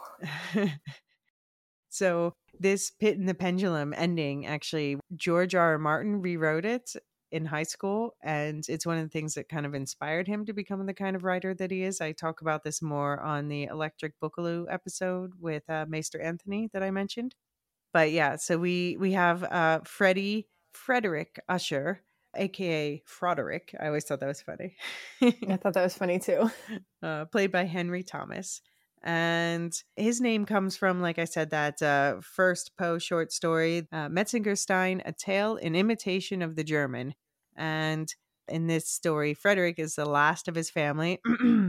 and he's now a baron and he's got this rivalry with this other family and there's like a prophecy that this family's going to be his ruin and then he causes a fire that kills the head of their family but he gets an awesome new mystery horse no questions asked. But then his own house catches on fire and his awesome new mystery horse rides him right into the fire and he burns up. Oh, and there's this puff of horse-shaped smoke in the sky. Wow so yeah, I guess that does actually seem to jive well with our Freddy Mm-hmm. here. Uh, one thing that I noticed though, I was I was like, why is he torturing her? And then I realized, oh, he is the Inquisition in this story. You know, he's the one who's like, tell me, tell me what the password is and why you went to the party and where your ring is and look at all these pictures. So then when I saw that, I was like, oh, well then he's going to die just before she can die and she she'll be saved from the Inquisition. Hmm. And that's what happened. Yeah. the whole thing about him ripping out her teeth, it seems to come from this story called Berenice, which is an 1835 story about a man whose neglected fiance begins to wither away and in all ways except her teeth are still like big and perfect. She dies, but her husband's still obsessed. And so one morning he wakes up with soil and a shovel and a bag of teeth next to him. And it turns out that he had slept walk to dig up her grave, pulled out all her teeth. But don't worry, one of the servants saw her wandering around. She was still alive. what more, more being buried aliveness. yeah yikes Oof. Poe, my goodness. I was wondering though, the whole cocaine thing. Like, okay, so first of all, when I watched that episode, I happened to have just had like way too much coffee. so I was like really feeling his Okay, I struggles it. yeah. It's like, oh my God. But yeah, I was wondering if like, okay, why the cocaine thing? I guess it explains him going off the deep end to a certain uh, extent, but also I was thinking maybe it's like the pit of addiction, the pit and the pendulum. Hmm? Oh, that could be. There's also there's also the tie-in from decades ago where cocaine was used by dentists and he did pull out her Mm, teeth. So I don't know, maybe there's some connection there. He could have at least given her a little cocaine. And by by used by dentists, I do mean medicinally for the patients, not I Right, mean, whether right. did they did it on their own. That's that's a separate story. well, that yeah but yeah it restricts blood vessels so and then we get the we get the whole i was like okay so are we is the wrecking ball gonna be the pendulum? But like nope they did like a whole uh thing where something sharp happens to fall in such a way i'm like nope this works for me. Only issue is where are the rats? There should be rats eating him. Oh boy, they probably got to him after like digging through the rubble. yeah that was my the speech to um lenore and the speech to freddie were my two favorite verna speeches for opposite reasons i guess Okay. I guess, yeah, they felt just. Yeah. I definitely thought that just most like literally speaking Freddie's death was the gr- most gruesome and mm. also it felt the most deserved because he kept giving Maury that drug that paralyzed her, Right. which was horrifying, like the what he mm-hmm. was doing to her and then the fact that he you know didn't realize because he was in this trance or whatever was putting it in his own drugs and ended up taking Yeah. his own poison and that he was just laying there while this happened and unable to do anything was like yes just desserts you motherfucker yeah, so the drug was nightshade, which um Morella is yeah, Morel is a name for nightshade, M O R E L. Morella is it's another one of those it's a story from 1835 about a guy who has this really smart wife who wastes away, but she has a child and she dies in childbirth. And then the father doesn't want to name the child because he's so upset about it. And the child becomes more and more like his wife, and it's freaking him out. So then at 10 years old, he takes the child to get baptized, and the priest says, What is the child's name? And out of his mouth just comes Morella. And then the child says, I am here, and then dies. Hmm. Hmm, yeah, always a fun time. but this Morella Usher was played by Crystal Balint. And oh, yeah, I love her like random side hobby of is it cake? yeah right like that show and like Yeah. she's really really good at it whoever made those cakes for this show was really good at it I mean, frankly, I was disappointed we didn't see more. yeah yeah that would be fun but it's too light, too lighthearted and happy Yeah. for this show. Is it is it an IV bag or is it cake? Or like, is it a bleeding heart or Is is it it cake? So what would be Perry's? Is it cake? big, sh- big dildo. oh, he bites down on it and he's like, "Oh, damn it! Oh, wait, Oh, actually, put some of those bird eggs in there." yeah, there you go. What a delicacy. What a treat. Yeah, so we also we get the wrap up. Then, like, this is the end of the main family deaths, and so we get the the two funerals. Which, how much does it suck if your family is that rich and you still have to share a funeral with your siblings? I only thought of it because of timing, but that is so funny. and the priest he mentions uh the imp of the perverse which is another poe thing which is basically this little inclination inside of us that tells us to do the bad thing you know where you just think like what happens if i just push that person in front of me? or Mm, what happens if i just like threw the remote at that person's head? Drive off the cliff. right It's those invasive thoughts that none of us have because we're normal. right but did notice like the it seemed to come back again and again with the characters in this show so i love that term the imp of the perverse Hmm. um yeah and then we also we, we got some more obviously poe funeral poetry because that's what all the priests be spitting uh we got spirits of the dead again mixed with for annie and yeah the spirits of the dead poem it follows a dialogue between a dead speaker and a person visiting his grave so the spirit tells a person that those one knows in life surround a person in death as well, which is definitely what's going on with Roderick. And then we get to the finale. bum bum bum. What do you think? Did the finale bring it all together for you? Yeah, I mean, I think it brought it together. I was looking for it to be connected to the story, so I'm glad that they brought it back to that. Because I mean, I understand there was tons of Poe sprinkled in throughout, and that each Right. each episode has its own theme. But where's the usher? Yeah. But it, it was also kind of for me, especially parallel to the story, the short story, because the short story is 15 pages, I think, and hmm all but the last page are like descriptive text and then Yeah. in one page all this all this action happens right. um and it felt like that kind of it was displayed similarly in the show in a way that was it was fitting and i was also you know they brought back some little tidbits that i kind of forgot about like the tools he used and the sapphires and right. um it felt like everything happened as it should i suppose and and as kind of you were expecting but not necessarily exactly how i expected it Except poor Lenore, played by Kylie Curran.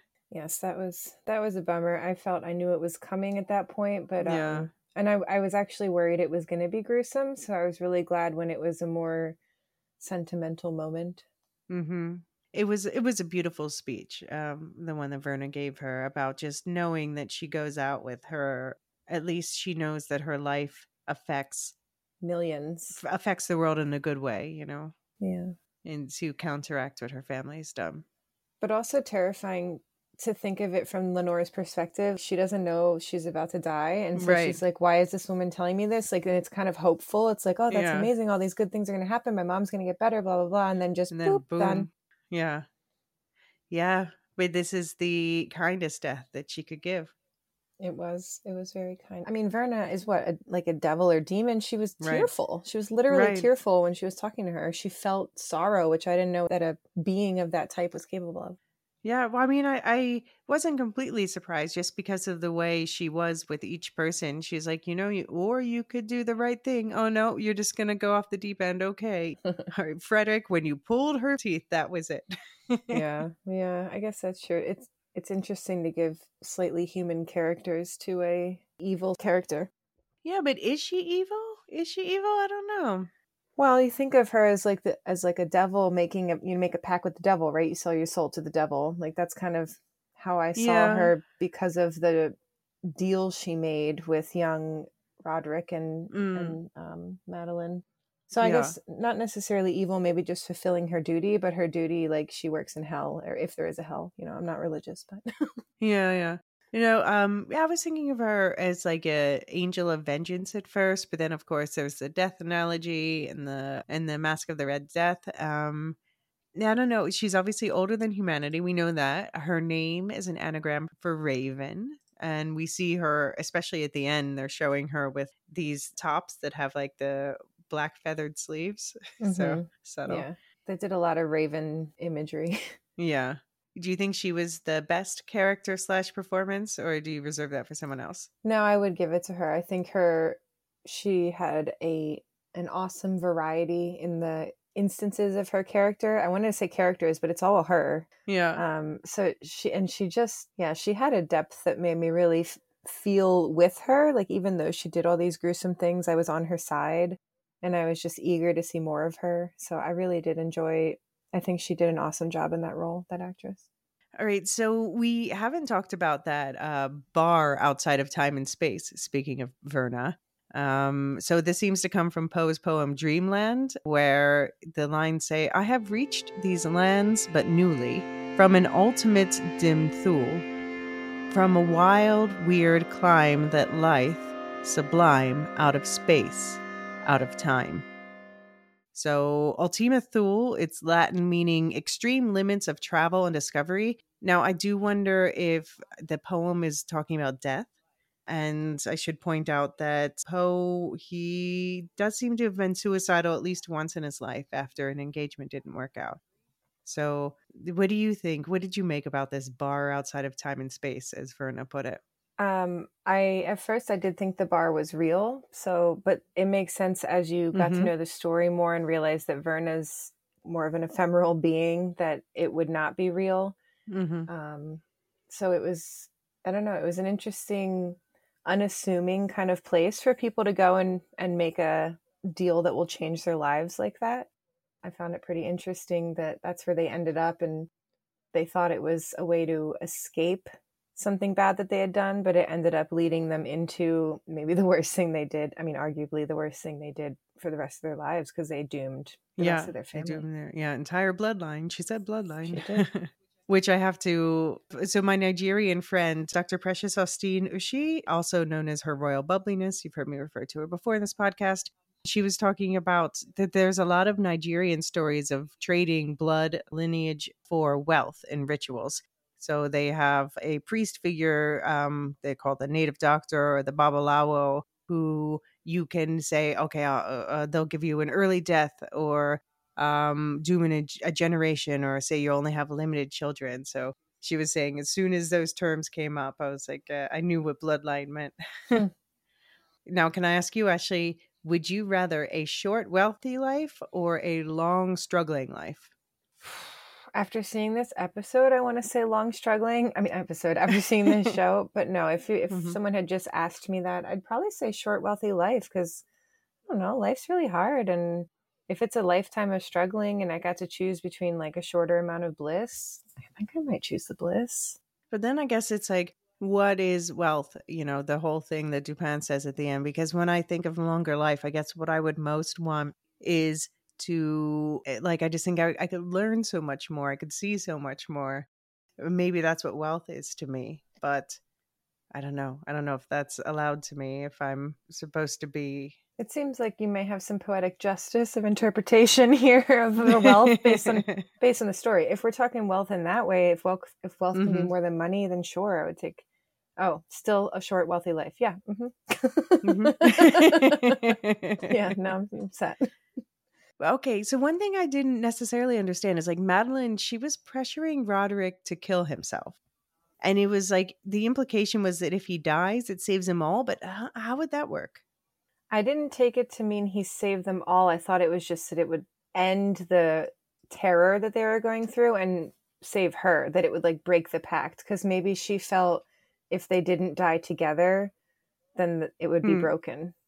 I mean, I think she was in denial because Verna was very clear in this in together, out together. She was, but they were definitely in denial. Like they admitted to kind of forgetting she existed. Although I guess Roderick said he kind of knew the whole time that that's this is what he was getting himself into. But maybe they not on purpose kind of put it in the back of their mind and chose or maybe on purpose actually chose to forget mm-hmm. that that happened as like in a denial sense but um i think i don't know i thought she was hopeful that doing that would kind of break the promise they had made so many years ago. Mm. Yeah, I, I guess that must be what she thought. But um, I'm like, I, I just wonder. I, I have to think that that's not true because then if that is true, or if like if he could have saved Lenore by killing himself, he would be terrible not to have done that. Yeah, it's definitely not true. It's it's um because I mean I mean you see it like she brings him back from what should have been certain death, a whole bottle of Mhm. pills and an entire bottle of whiskey. And Verna's like, nope. Yeah, she's like, "Oh, you're fine. You're just gonna bleh a little bit, and you're fine. Like, wake up, snap to it, Boot and reboot. yeah, boot and rally, baby." um, maybe it was just a selfish last kind of like a last straw. Like, let's just try this one thing for me. yeah. selfish thing. Um, yeah, I mean, she did seem to care about Lenore. Lenore, by the way, played by Kylie Curran. Um, and she called her grandfather Grampus, which is I thought was kind of funny, but I looked it up and it's actually it's a it's a name that's used for like several different types of deadly animals, like the orca and like a particular type of scorpion. yeah, hi ghost. Every single episode he has to be on it.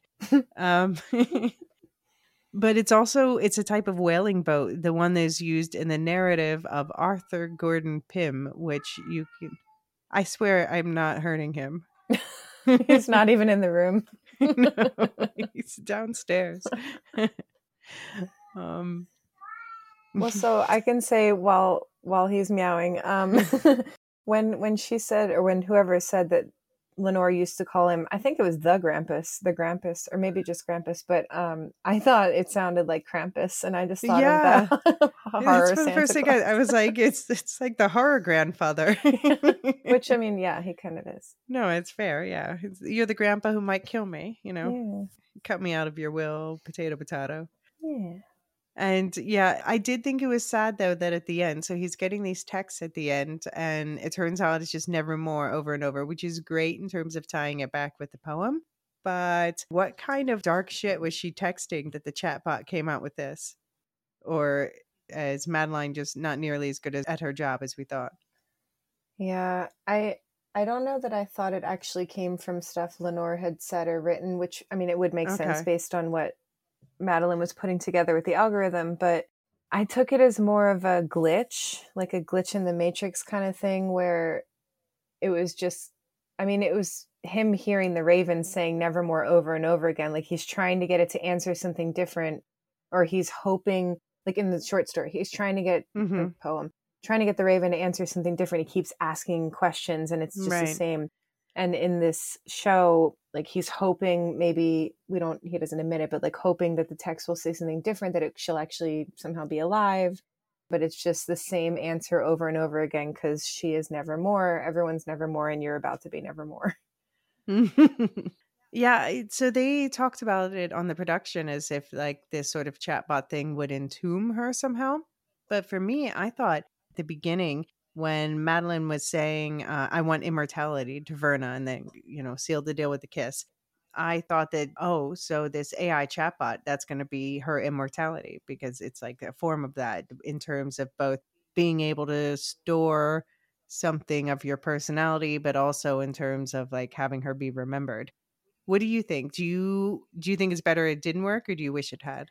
I think it's better that it didn't work because she doesn't deserve immortality straight up But what about but Lenore? also well i'm just saying madeline doesn't deserve immortality Mhm. so for it to have worked then she could have done it with her own consciousness but Mhm. i think part of the reason we know it didn't work is that all the typos like it wasn't just the Right. word nevermore over and over it was each spelled differently and like you know shifting All and, wrong, and yeah. yeah so i think it's like she almost had it like she had something there but it didn't work and so she will not live forever because well first of all she shouldn't but second of all whatever everything she tried and all the confidence she had in herself in the end it, it was broken just like her.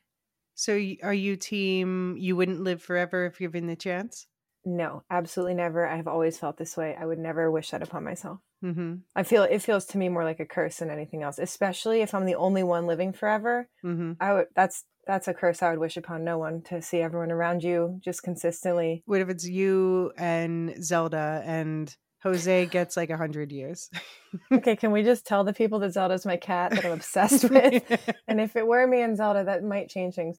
But no, realistically, even me and one other person, you forever, that's a forever of making friends, love, relationships, everything that just cycles and dies. And also, like, the earth right now is scary the world is scary and it's happened before and it's happened before that and it will happen again it's just cycles of like yeah. I, I, just uh-uh. I'm, one lifetime's already hard enough man no fair i mean i guess for me it comes down to i always think back to when I w- was reading faust in high school and i was like oh this guy sold himself to the devil for you know unlimited learning. I was like finally here's a pact to the devil i understand. And i think that's what kills me is just like I just never have enough time to see and do and think about all the things that I want to. And if I just had more time, I definitely wish I had more time. Maybe a few hundred years. Oh, God. Also, think of our aching bodies. yeah. Okay. Yeah. Obviously, that needs to be part of the deal. We need to. At this to. point, our arms are falling off, our tits are falling off. Like... I mean, yeah, we, we need a little like elastogen and, uh, you know, some oil for the joints. right or just become a robot right with your mind and yeah okay sure because then like give me my body from when i was like 24 yeah how do we get that back? Yeah exactly.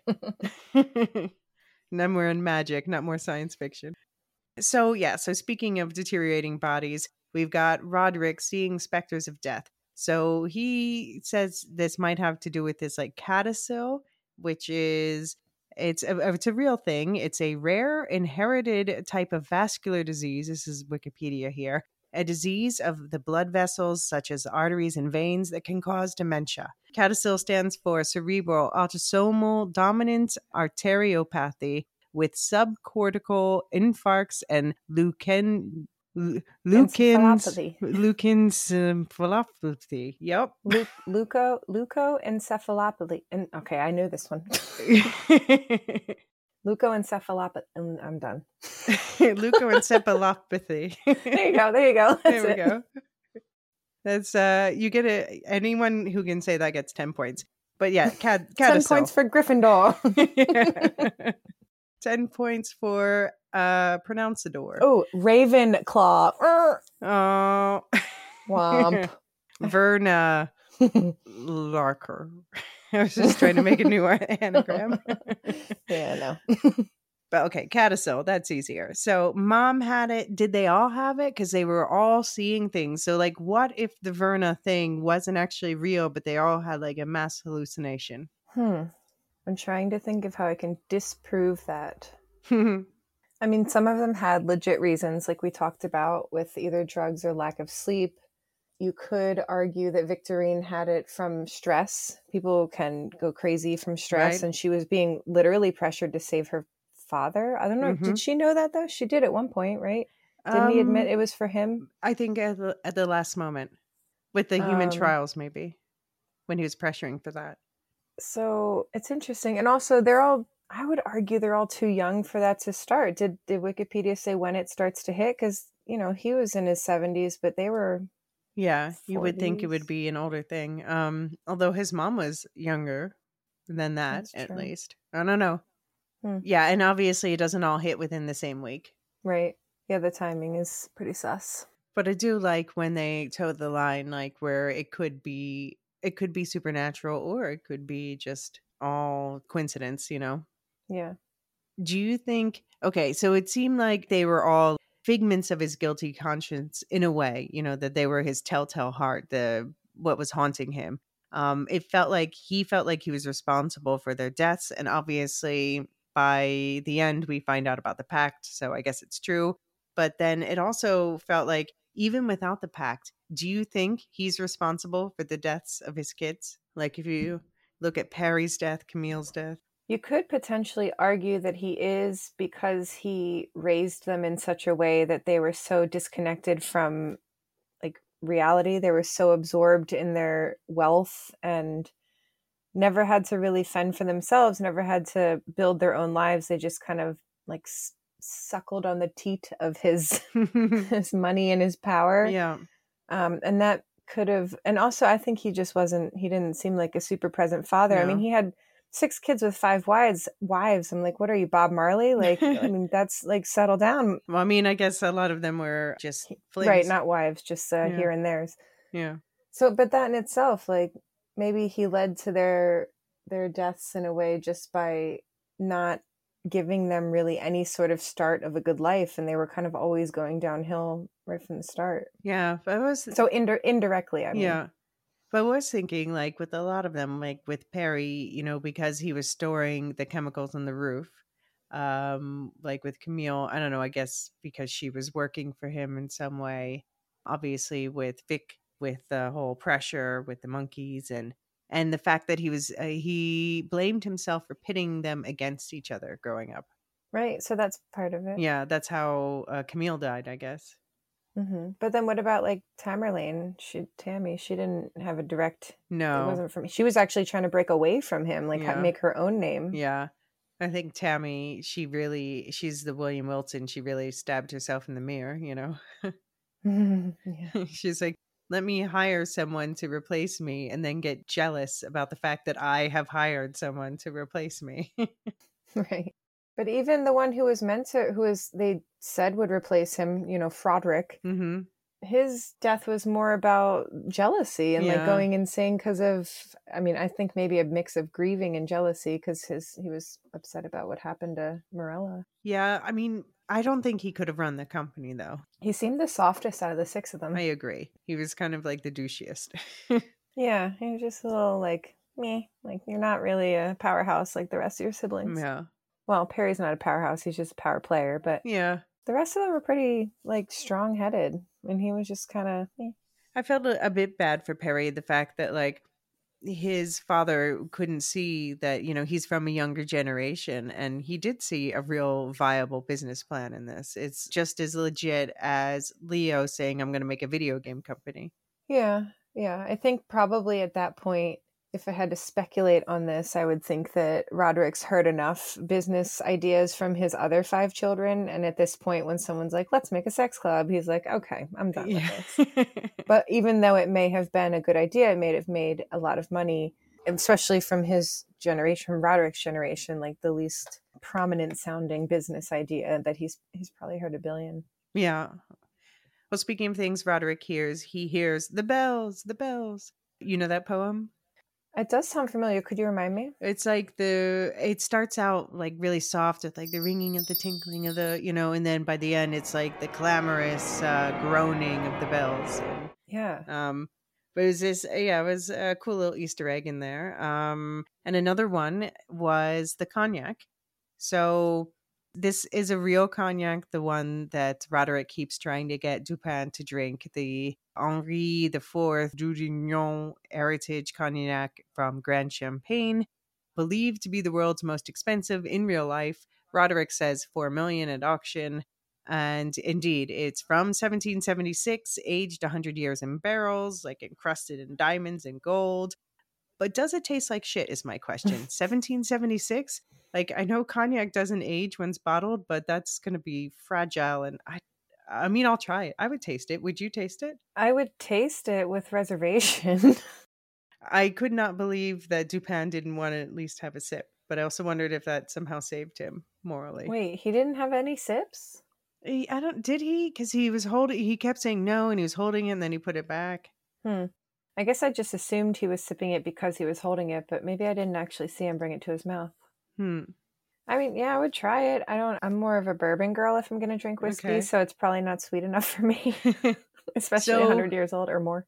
okay, so if you have to choose between the two different liquor wines, brandy and amontillado, which would you try, the sherry or the brandy? I'd probably want to try the brandy because it sounds like a little more bang for your buck. Well, it's a lot of buck. But if I and if I hate it, I want to take a very small sip of something that I'm like a little. I don't know. Like sherry's just a sweet dessert wine, right? So I'd rather. try well, not always. It can be dry. Yeah, Or I amontillado. just meant dessert wine is the point. Yeah.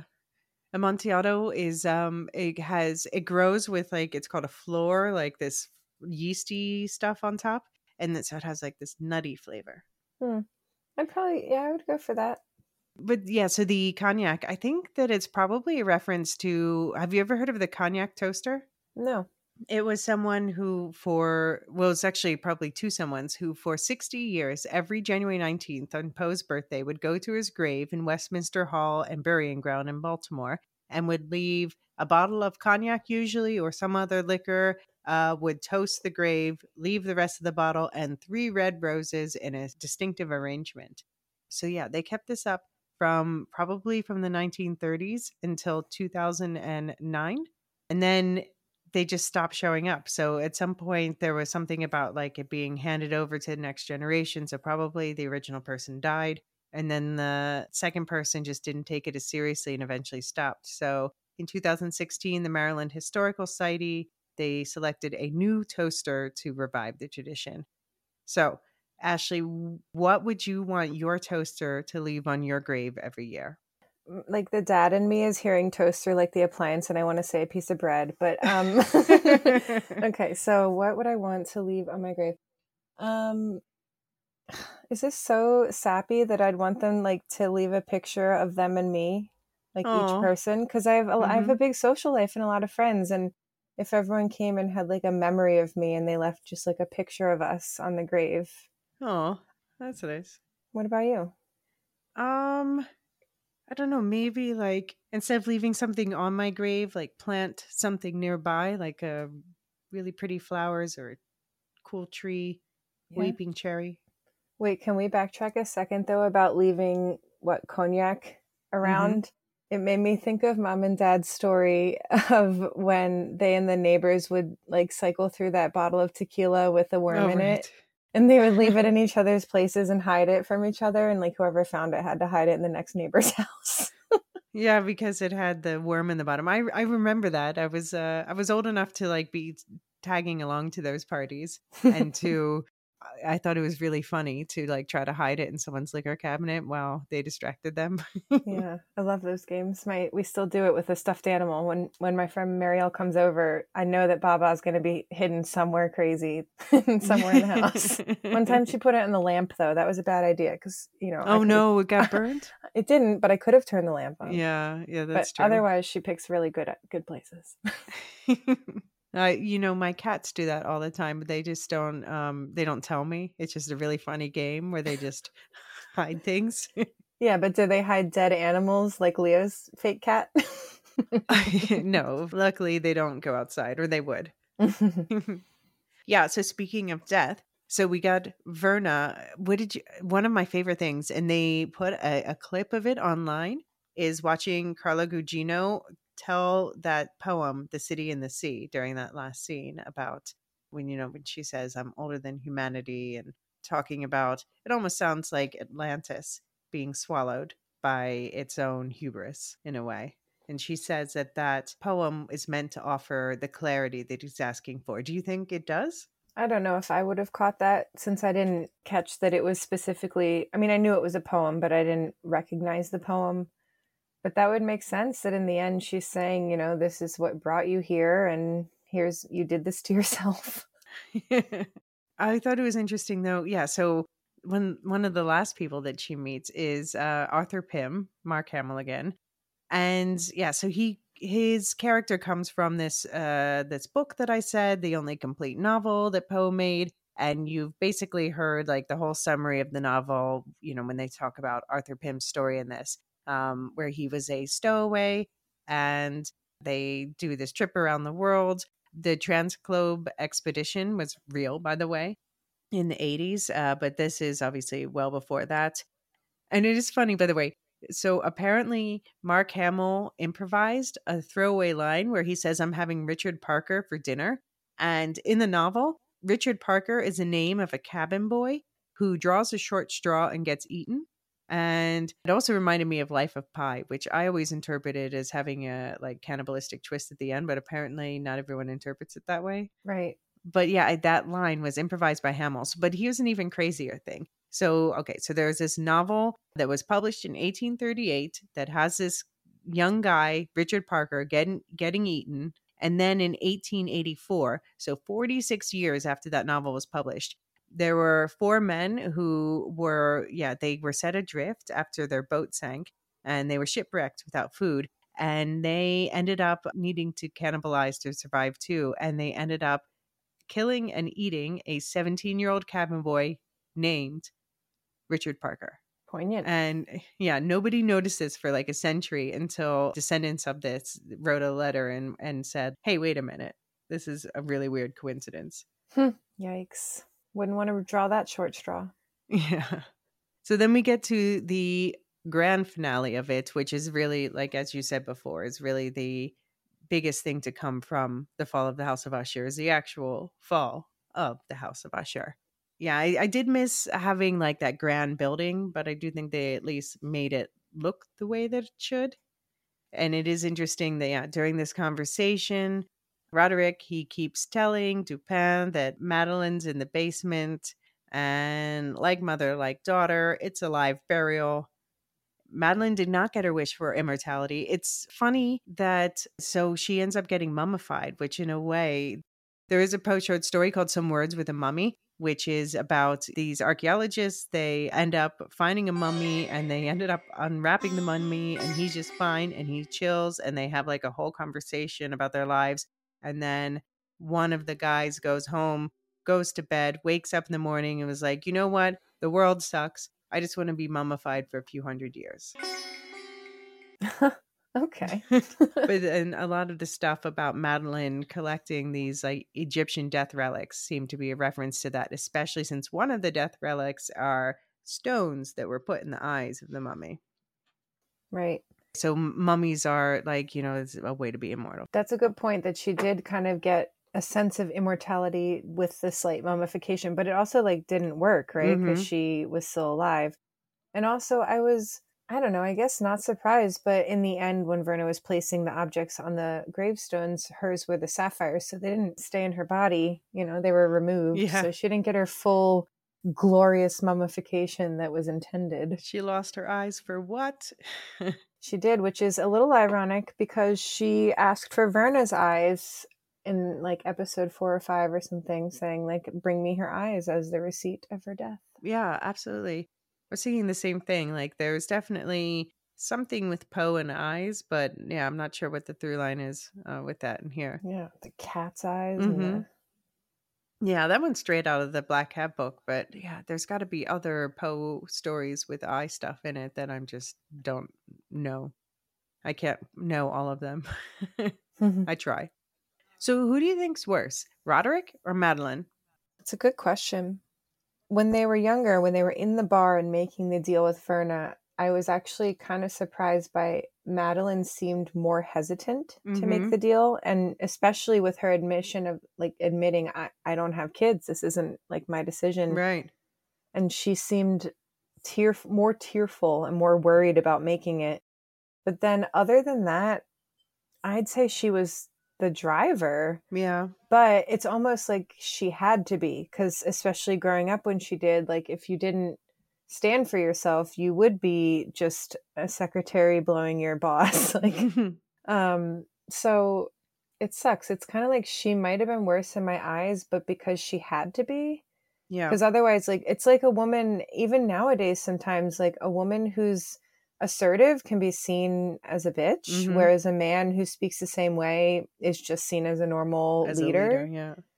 So it's like we have to kind of demand that power, but in doing that, we become less or like evil or not evil, but like bad in a way. Yeah, not our best, so, not what we would ideally want to be. Yeah maybe maybe i mean i guess you could argue that he's worse because he literally chose to he had children alive and said yes like that's fine they can die when they're 50 like he literally chose to kill his family so that they could be rich for a bit of time so hey, I, short well torn but i i guess i would say him because she kind of had to be who she was i would say. Yeah i mean i guess also with the business analogy she gave up having kids and he was just like nah just gonna go ahead and do that. Um true. why do you think he did that? Like do you think he was just in denial or he was like you know better short wealthy life or who cares? I think it's a combination of a power play and just complete laziness and lack of care one is like yeah legacy like let's spread my seed let's get my name out there like let's keep my evolutionarily speaking let's keep my bloodline alive Mhm. well so he thought kind of um but also just like it doesn't matter what i do there are no repercussions i can do anything and have sex with anyone Mm-hmm. And then he tries to act all magnanimous. He's like, well, because my dad was a dick, I'm going to make sure all my kids are treated equally, except Perry. Yeah. Yeah, but equally like they were all they were all trying to get him to approve them. Like I think each of them their ventures were like so dad will and part of it was like so I don't know, so he chooses me and not in a good way, but like they were all kind of seeking his approval in a way. So I don't think any of them felt like he was necessarily a good father. Yeah. So, uh, what did you think of the final scene when Dupin runs out and we see the house crumble? Um, that's what I hoped for. You know, I, I've mentioned a couple of times that I, I really I like when the show or movie matches the book as closely as it can. And I know how hard that can be, especially with longer Mhm. stories. This is not a long story, but I found it's I mean it's fitting not only in the name of the show but like the ha- the family itself had to fall and honestly for like populations to survive and to see it physically happen yeah I mean it, it resonated with me yeah, no, I thought uh, my only disappointment, as I said, is that like it wasn't that grand scale house, but whatever. I guess we've seen that before. yeah But I thought it was well handled, and we have we have more survivors than I expected. So it's not just the narrator, aka Dupin, surviving, and he's got a he's got a nice ending. You know, he loses his job, but he also stops being a shit dad, and he realizes that his wealth is his family. So he's kind of got maybe the happiest ending in a way. I would say oh yeah I would agree with you Him or, or Morella. Well, she might be scarred for life and lost her daughter. right and the the daughter loss is huge you know no parent will ever ever hmm get over the loss of a child. But also, I know, I mean, I don't know. I have heard and read about burn victims and the pain they go through and how long it can take. Right. And she'll, I know she's never going to look the same. Like, she probably will always have this kind of appearance that everyone will know she's literally been like burned alive. Yeah. Um, so I think the rest of her life is probably difficult, and she's making the best of it with what she can do with her, you know, raising money and doing what she did, uh, fundraising and everything. But I think that's a tough life. Yeah, I mean, yeah, she's got the foundation in her daughter's name. That's great. But I, I noticed, by the way, both her and uh, Juno, their recovery, like, so Juno was getting off the the Ligodone and had to be weaned off over, and it turns out it's three years for both of them. So I was wondering, I know Poe was about three years old when he was orphaned. I don't know if this three years is just a coincidence. It's a nice number. That's a good point. When I heard the three year thing with Maury, I knew it sounded familiar, but it didn't quite make it click that that was Juno's recovery time as well. So it would make sense that, I don't know, well, it's not recovery for Poe Mhm. if that's when his mom died, but that it's a significant amount of time for him. Um, so by the way, yeah, Juno, played by Ruth Codd. She was kind of like a low key, really great character. Uh, she deserves better than this family, and I'm glad she's going to get it. Um, her name comes from Eureka, which was a 150 page essay, or as Poe called it, a prose poem on the material and spiritual universe. So basically, in this in this essay, Poe predicted the Big Bang theory like eight years before they came up with it. Before it happened. before it happened. he was like, "There's going to be a universe. It's going to blow your mind." Literally. Do you ever think about like, what if there was like a little particle universe like inside you and just went and blew up? or if just one of your farts starts a universe. yeah, You know. you you never know. You don't. but no, I I mean I think he- he's got a few things where you know he, this was a clever cookie. You know he uh he just he looked in the sky and and there was a Olber's paradox, which was the question of why, given the vast number of stars in the universe, is the night sky dark? And he looked up there and he inferred like, oh, because it's expanding, so it might must have started as a singular particle. And I just yeah, I find that so very impressive. The other cool thing, well, I don't know, cool is a weird word for this, but the other uncanny thing that he predicted in a way was he had this story called The Businessman in 1940. And there's an unnamed narrator, again, who suffers a traumatic head injury and ends up leading to a life of like sociopathic crime and outbursts. And you know, some neurologists have looked at that and were like, this looks a lot like the you and I both studied psychology. So we studied uh, about Phineas Gage. And yes. that was an accident in 1848, eight years after he wrote this, where an iron spike went through the skull of a railroad worker and his personality changed drastically. And it seems to be quite a lot like this short story of his. So Poe is just remarkably insightful.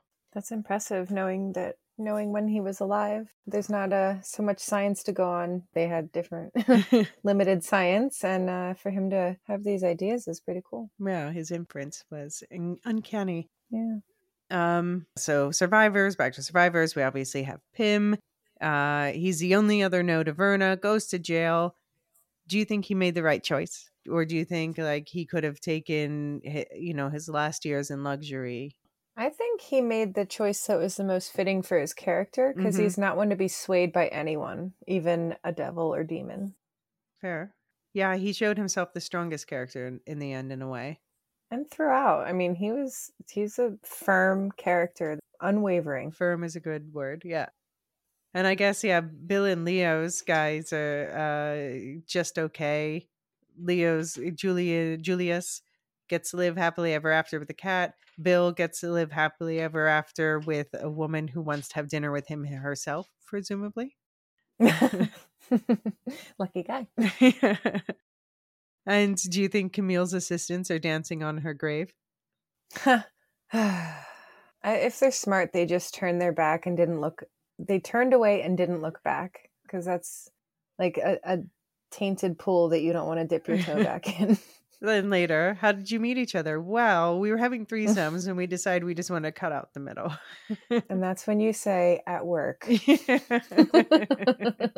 Everyone's got, not everyone, a lot of people have those dirty work stories. We don't have to delve into them. So one of the assistants, by the way, she keeps saying Toby Dammit to him, and that's because that's actually a reference to a character name in a story, uh, Never Bet the Devil Your Head, where Toby Dammit, he has too much bravado and he does not heed the title of the story and he loses his head. Spoiler alert. Hmm. So, okay, well, here's a question Do you have the urge to rewatch this? Do you think like you'll rewatch this next year or anything like that? I think that I would not because it wasn't shocking. There weren't really twists for me necessarily, okay. or at least ones that were big enough for me to be like, oh, I want to see how this looks now that I know that. Okay. Like I kind of always thought Verna had to be some sort of non human being. I kind of figured how it would end because of the short story. Mm-hmm. So I don't know that I like usually if I'm rewatching for me, it's something that was I feel like there are a lot of details that I would um, appreciate more on the second watch, but for me to be able to appreciate those details with this show, I think I'd have to read the Poe stories and poems. And that's the other question. Do you, after this, have the urge to read more Poe? Yes. Okay. That is a yes. Um, and that's the thing. Like we, Jose was getting rid of some books and was thinking like, oh, I don't read this, and was going to get rid of like a full anthology of Poe's short stories and poems. And I was like, whoa, whoa, whoa, what are we doing with that? That's not and then that was before we even talked about doing this podcast episode. Okay. So I was really grateful to have it, especially when you reach out to me. Mm-hmm. And now that I do have it, I'd like to start with just reading the stories that at least were the episode titles, um, just to think back on what the episode was and where there were connections and what we've talked about today. Yeah. But in general, I've always been intrigued by Poe and I've always liked him. I've just never like had it readily available or so I thought. I didn't realize it was in the other room in this house I live in. Um, so yes, I do think I would read more Poe. Absolutely. Okay. Um, yeah, I definitely. I'm glad that it got me reading more Poe again. Like now, as soon as I knew this was coming, I started reading it again, and I did the whole, you know, uh, recording for the book club. So I've read now The Fall of the House of the Usher better than I've ever read it before. Deeper, anyway. Um, and yeah, so I'm grateful for that. And I think that also made my uh, watch experience more enjoyable because I was just like playing spot the details, uh, which made me appreciate how finely woven this all was, how well crafted it is. Yeah. All right, well, that's a good spot for us to pause for a break. We'll be back in a moment with a lightning round of our final thoughts plus news of what's ahead for this feed and beyond.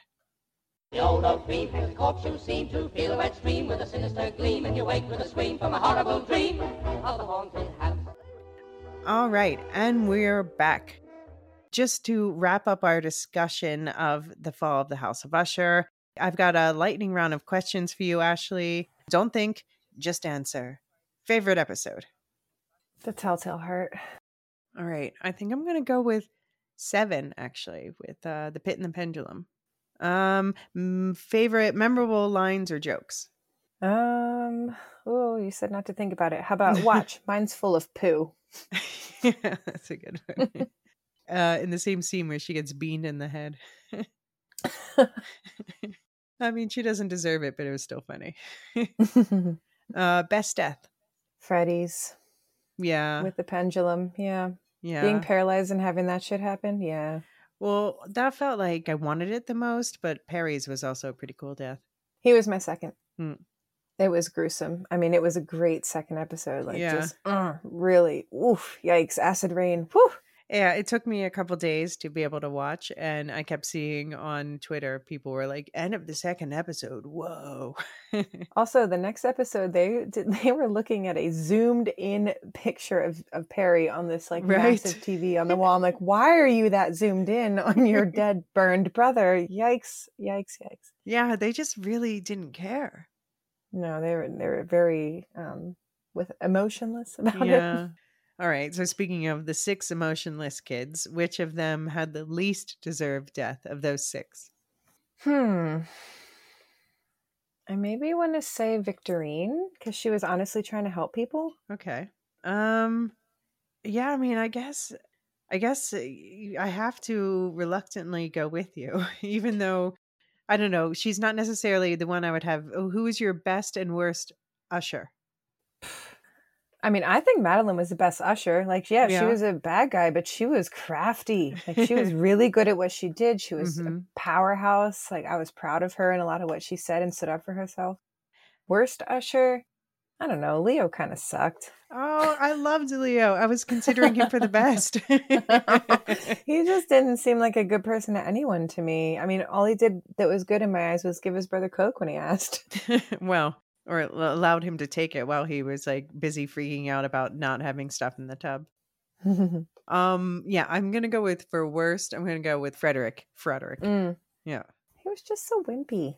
Yeah, but then like. Uh, I hate that type where, you know, oh, I'm being so nice and fake. And then for the moment something goes against me, I'm evil and literally torturing you.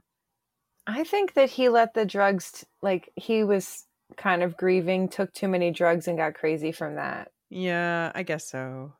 But that's that's hey, you went for Leo, so yeah, right, all right, all right. he, he all he ever did was take too many drugs and mm, cheat. Mm, he was and, shitty. He cheated, and yeah, he didn't he actually kill the cat. He didn't actually. He thought he did, and he, he he... he found it logical.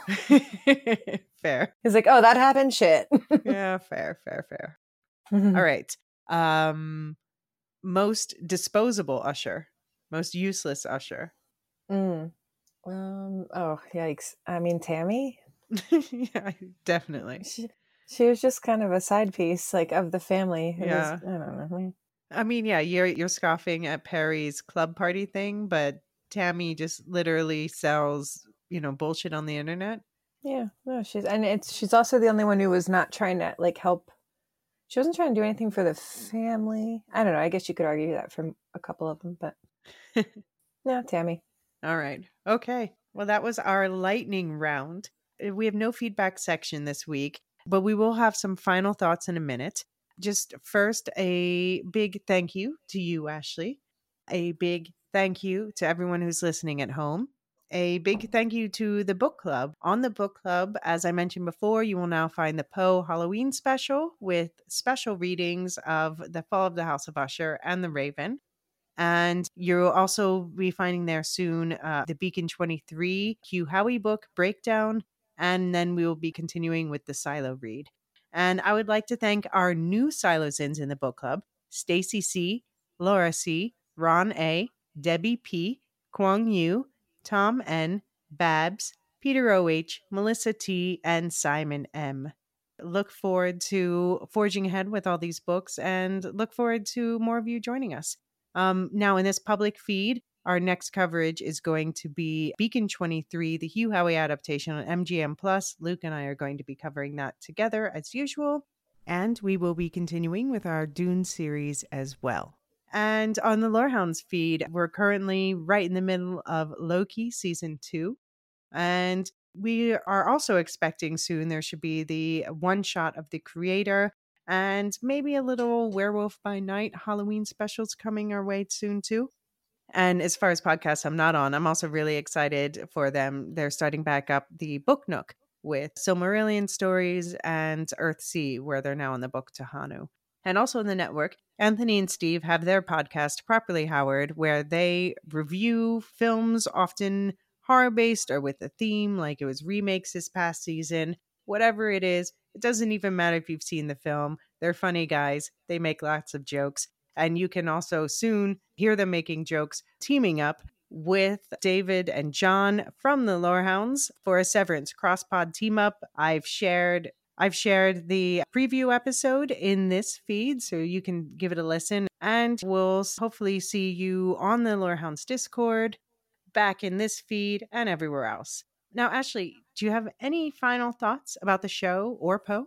I would say the show was delightfully dreary mm-hmm. with characters that you hate to love and love to hate, mm-hmm. and just enough gore to unsettle people who may not love blood and guts like I do.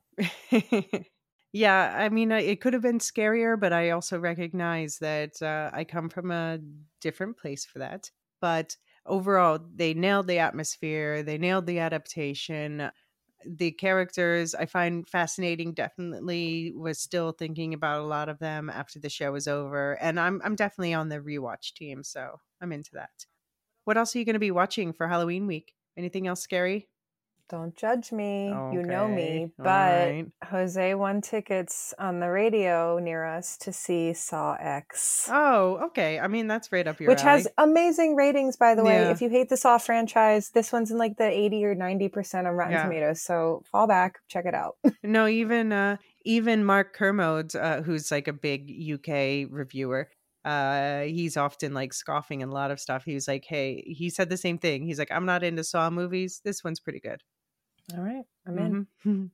Are you going to do any Halloween parties? Any dressing up? Yes. So I'm going to one this weekend, and we're doing a theme, though I'm not sure how many people are actually hopping on the theme, but it's Toy Story, and I'm okay. going to be Rex, the T Rex. Oh, wait, what are you going to do with your arms? I'm going to wear them real small the whole night, and you know, close to mouth, beer to mouth. That's how you go. Okay, I was going to say, is Jose feeding you? I'll be able to. He can hand me the food, and then I can feed myself. Yeah. Okay. There you go. I'm gonna dress up as a podcaster and edit. No, I think I'm gonna do. I'm gonna celebrate. I mean, a lot of my friends, it's just not the same anymore. That they all have kids and stuff. So I'm gonna do uh, some horror marathoning to celebrate. That sounds like a wonderful way to celebrate Halloween. Yeah. Well, thank you so much for coming and, you know, we can relive our horror watching growing up times together. thank you for having me. I really liked being on your show. Good. And I think the listeners are all going to really like it too. Um, and yeah, thank you so much to the listeners. If you enjoyed this episode, please share it with anyone else you think would enjoy it. And five star ratings on your podcast listening app of choice is a huge help in getting more people to give this show a try. I'd also love to hear your thoughts about the Netflix show, this show, Poe, anything else we cover on Wool-Shift-Dust. You can find me on Blue Sky, Twitter, and most other social media at Elysia CB. And uh, you'll find me back on this feed at the start of November. Until then, down, down that town shall settle hence. Hell rising from a thousand thrones shall do it reverence.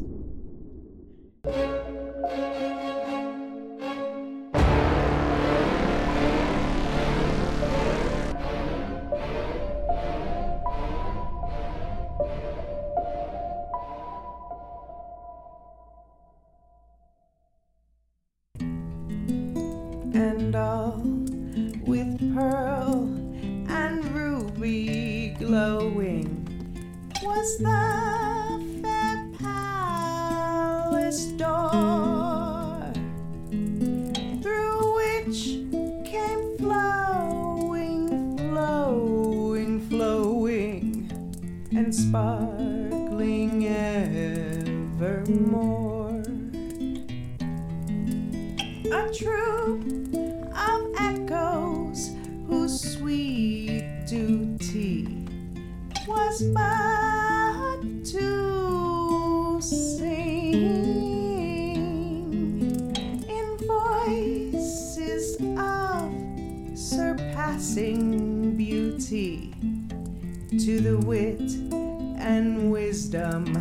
of their king.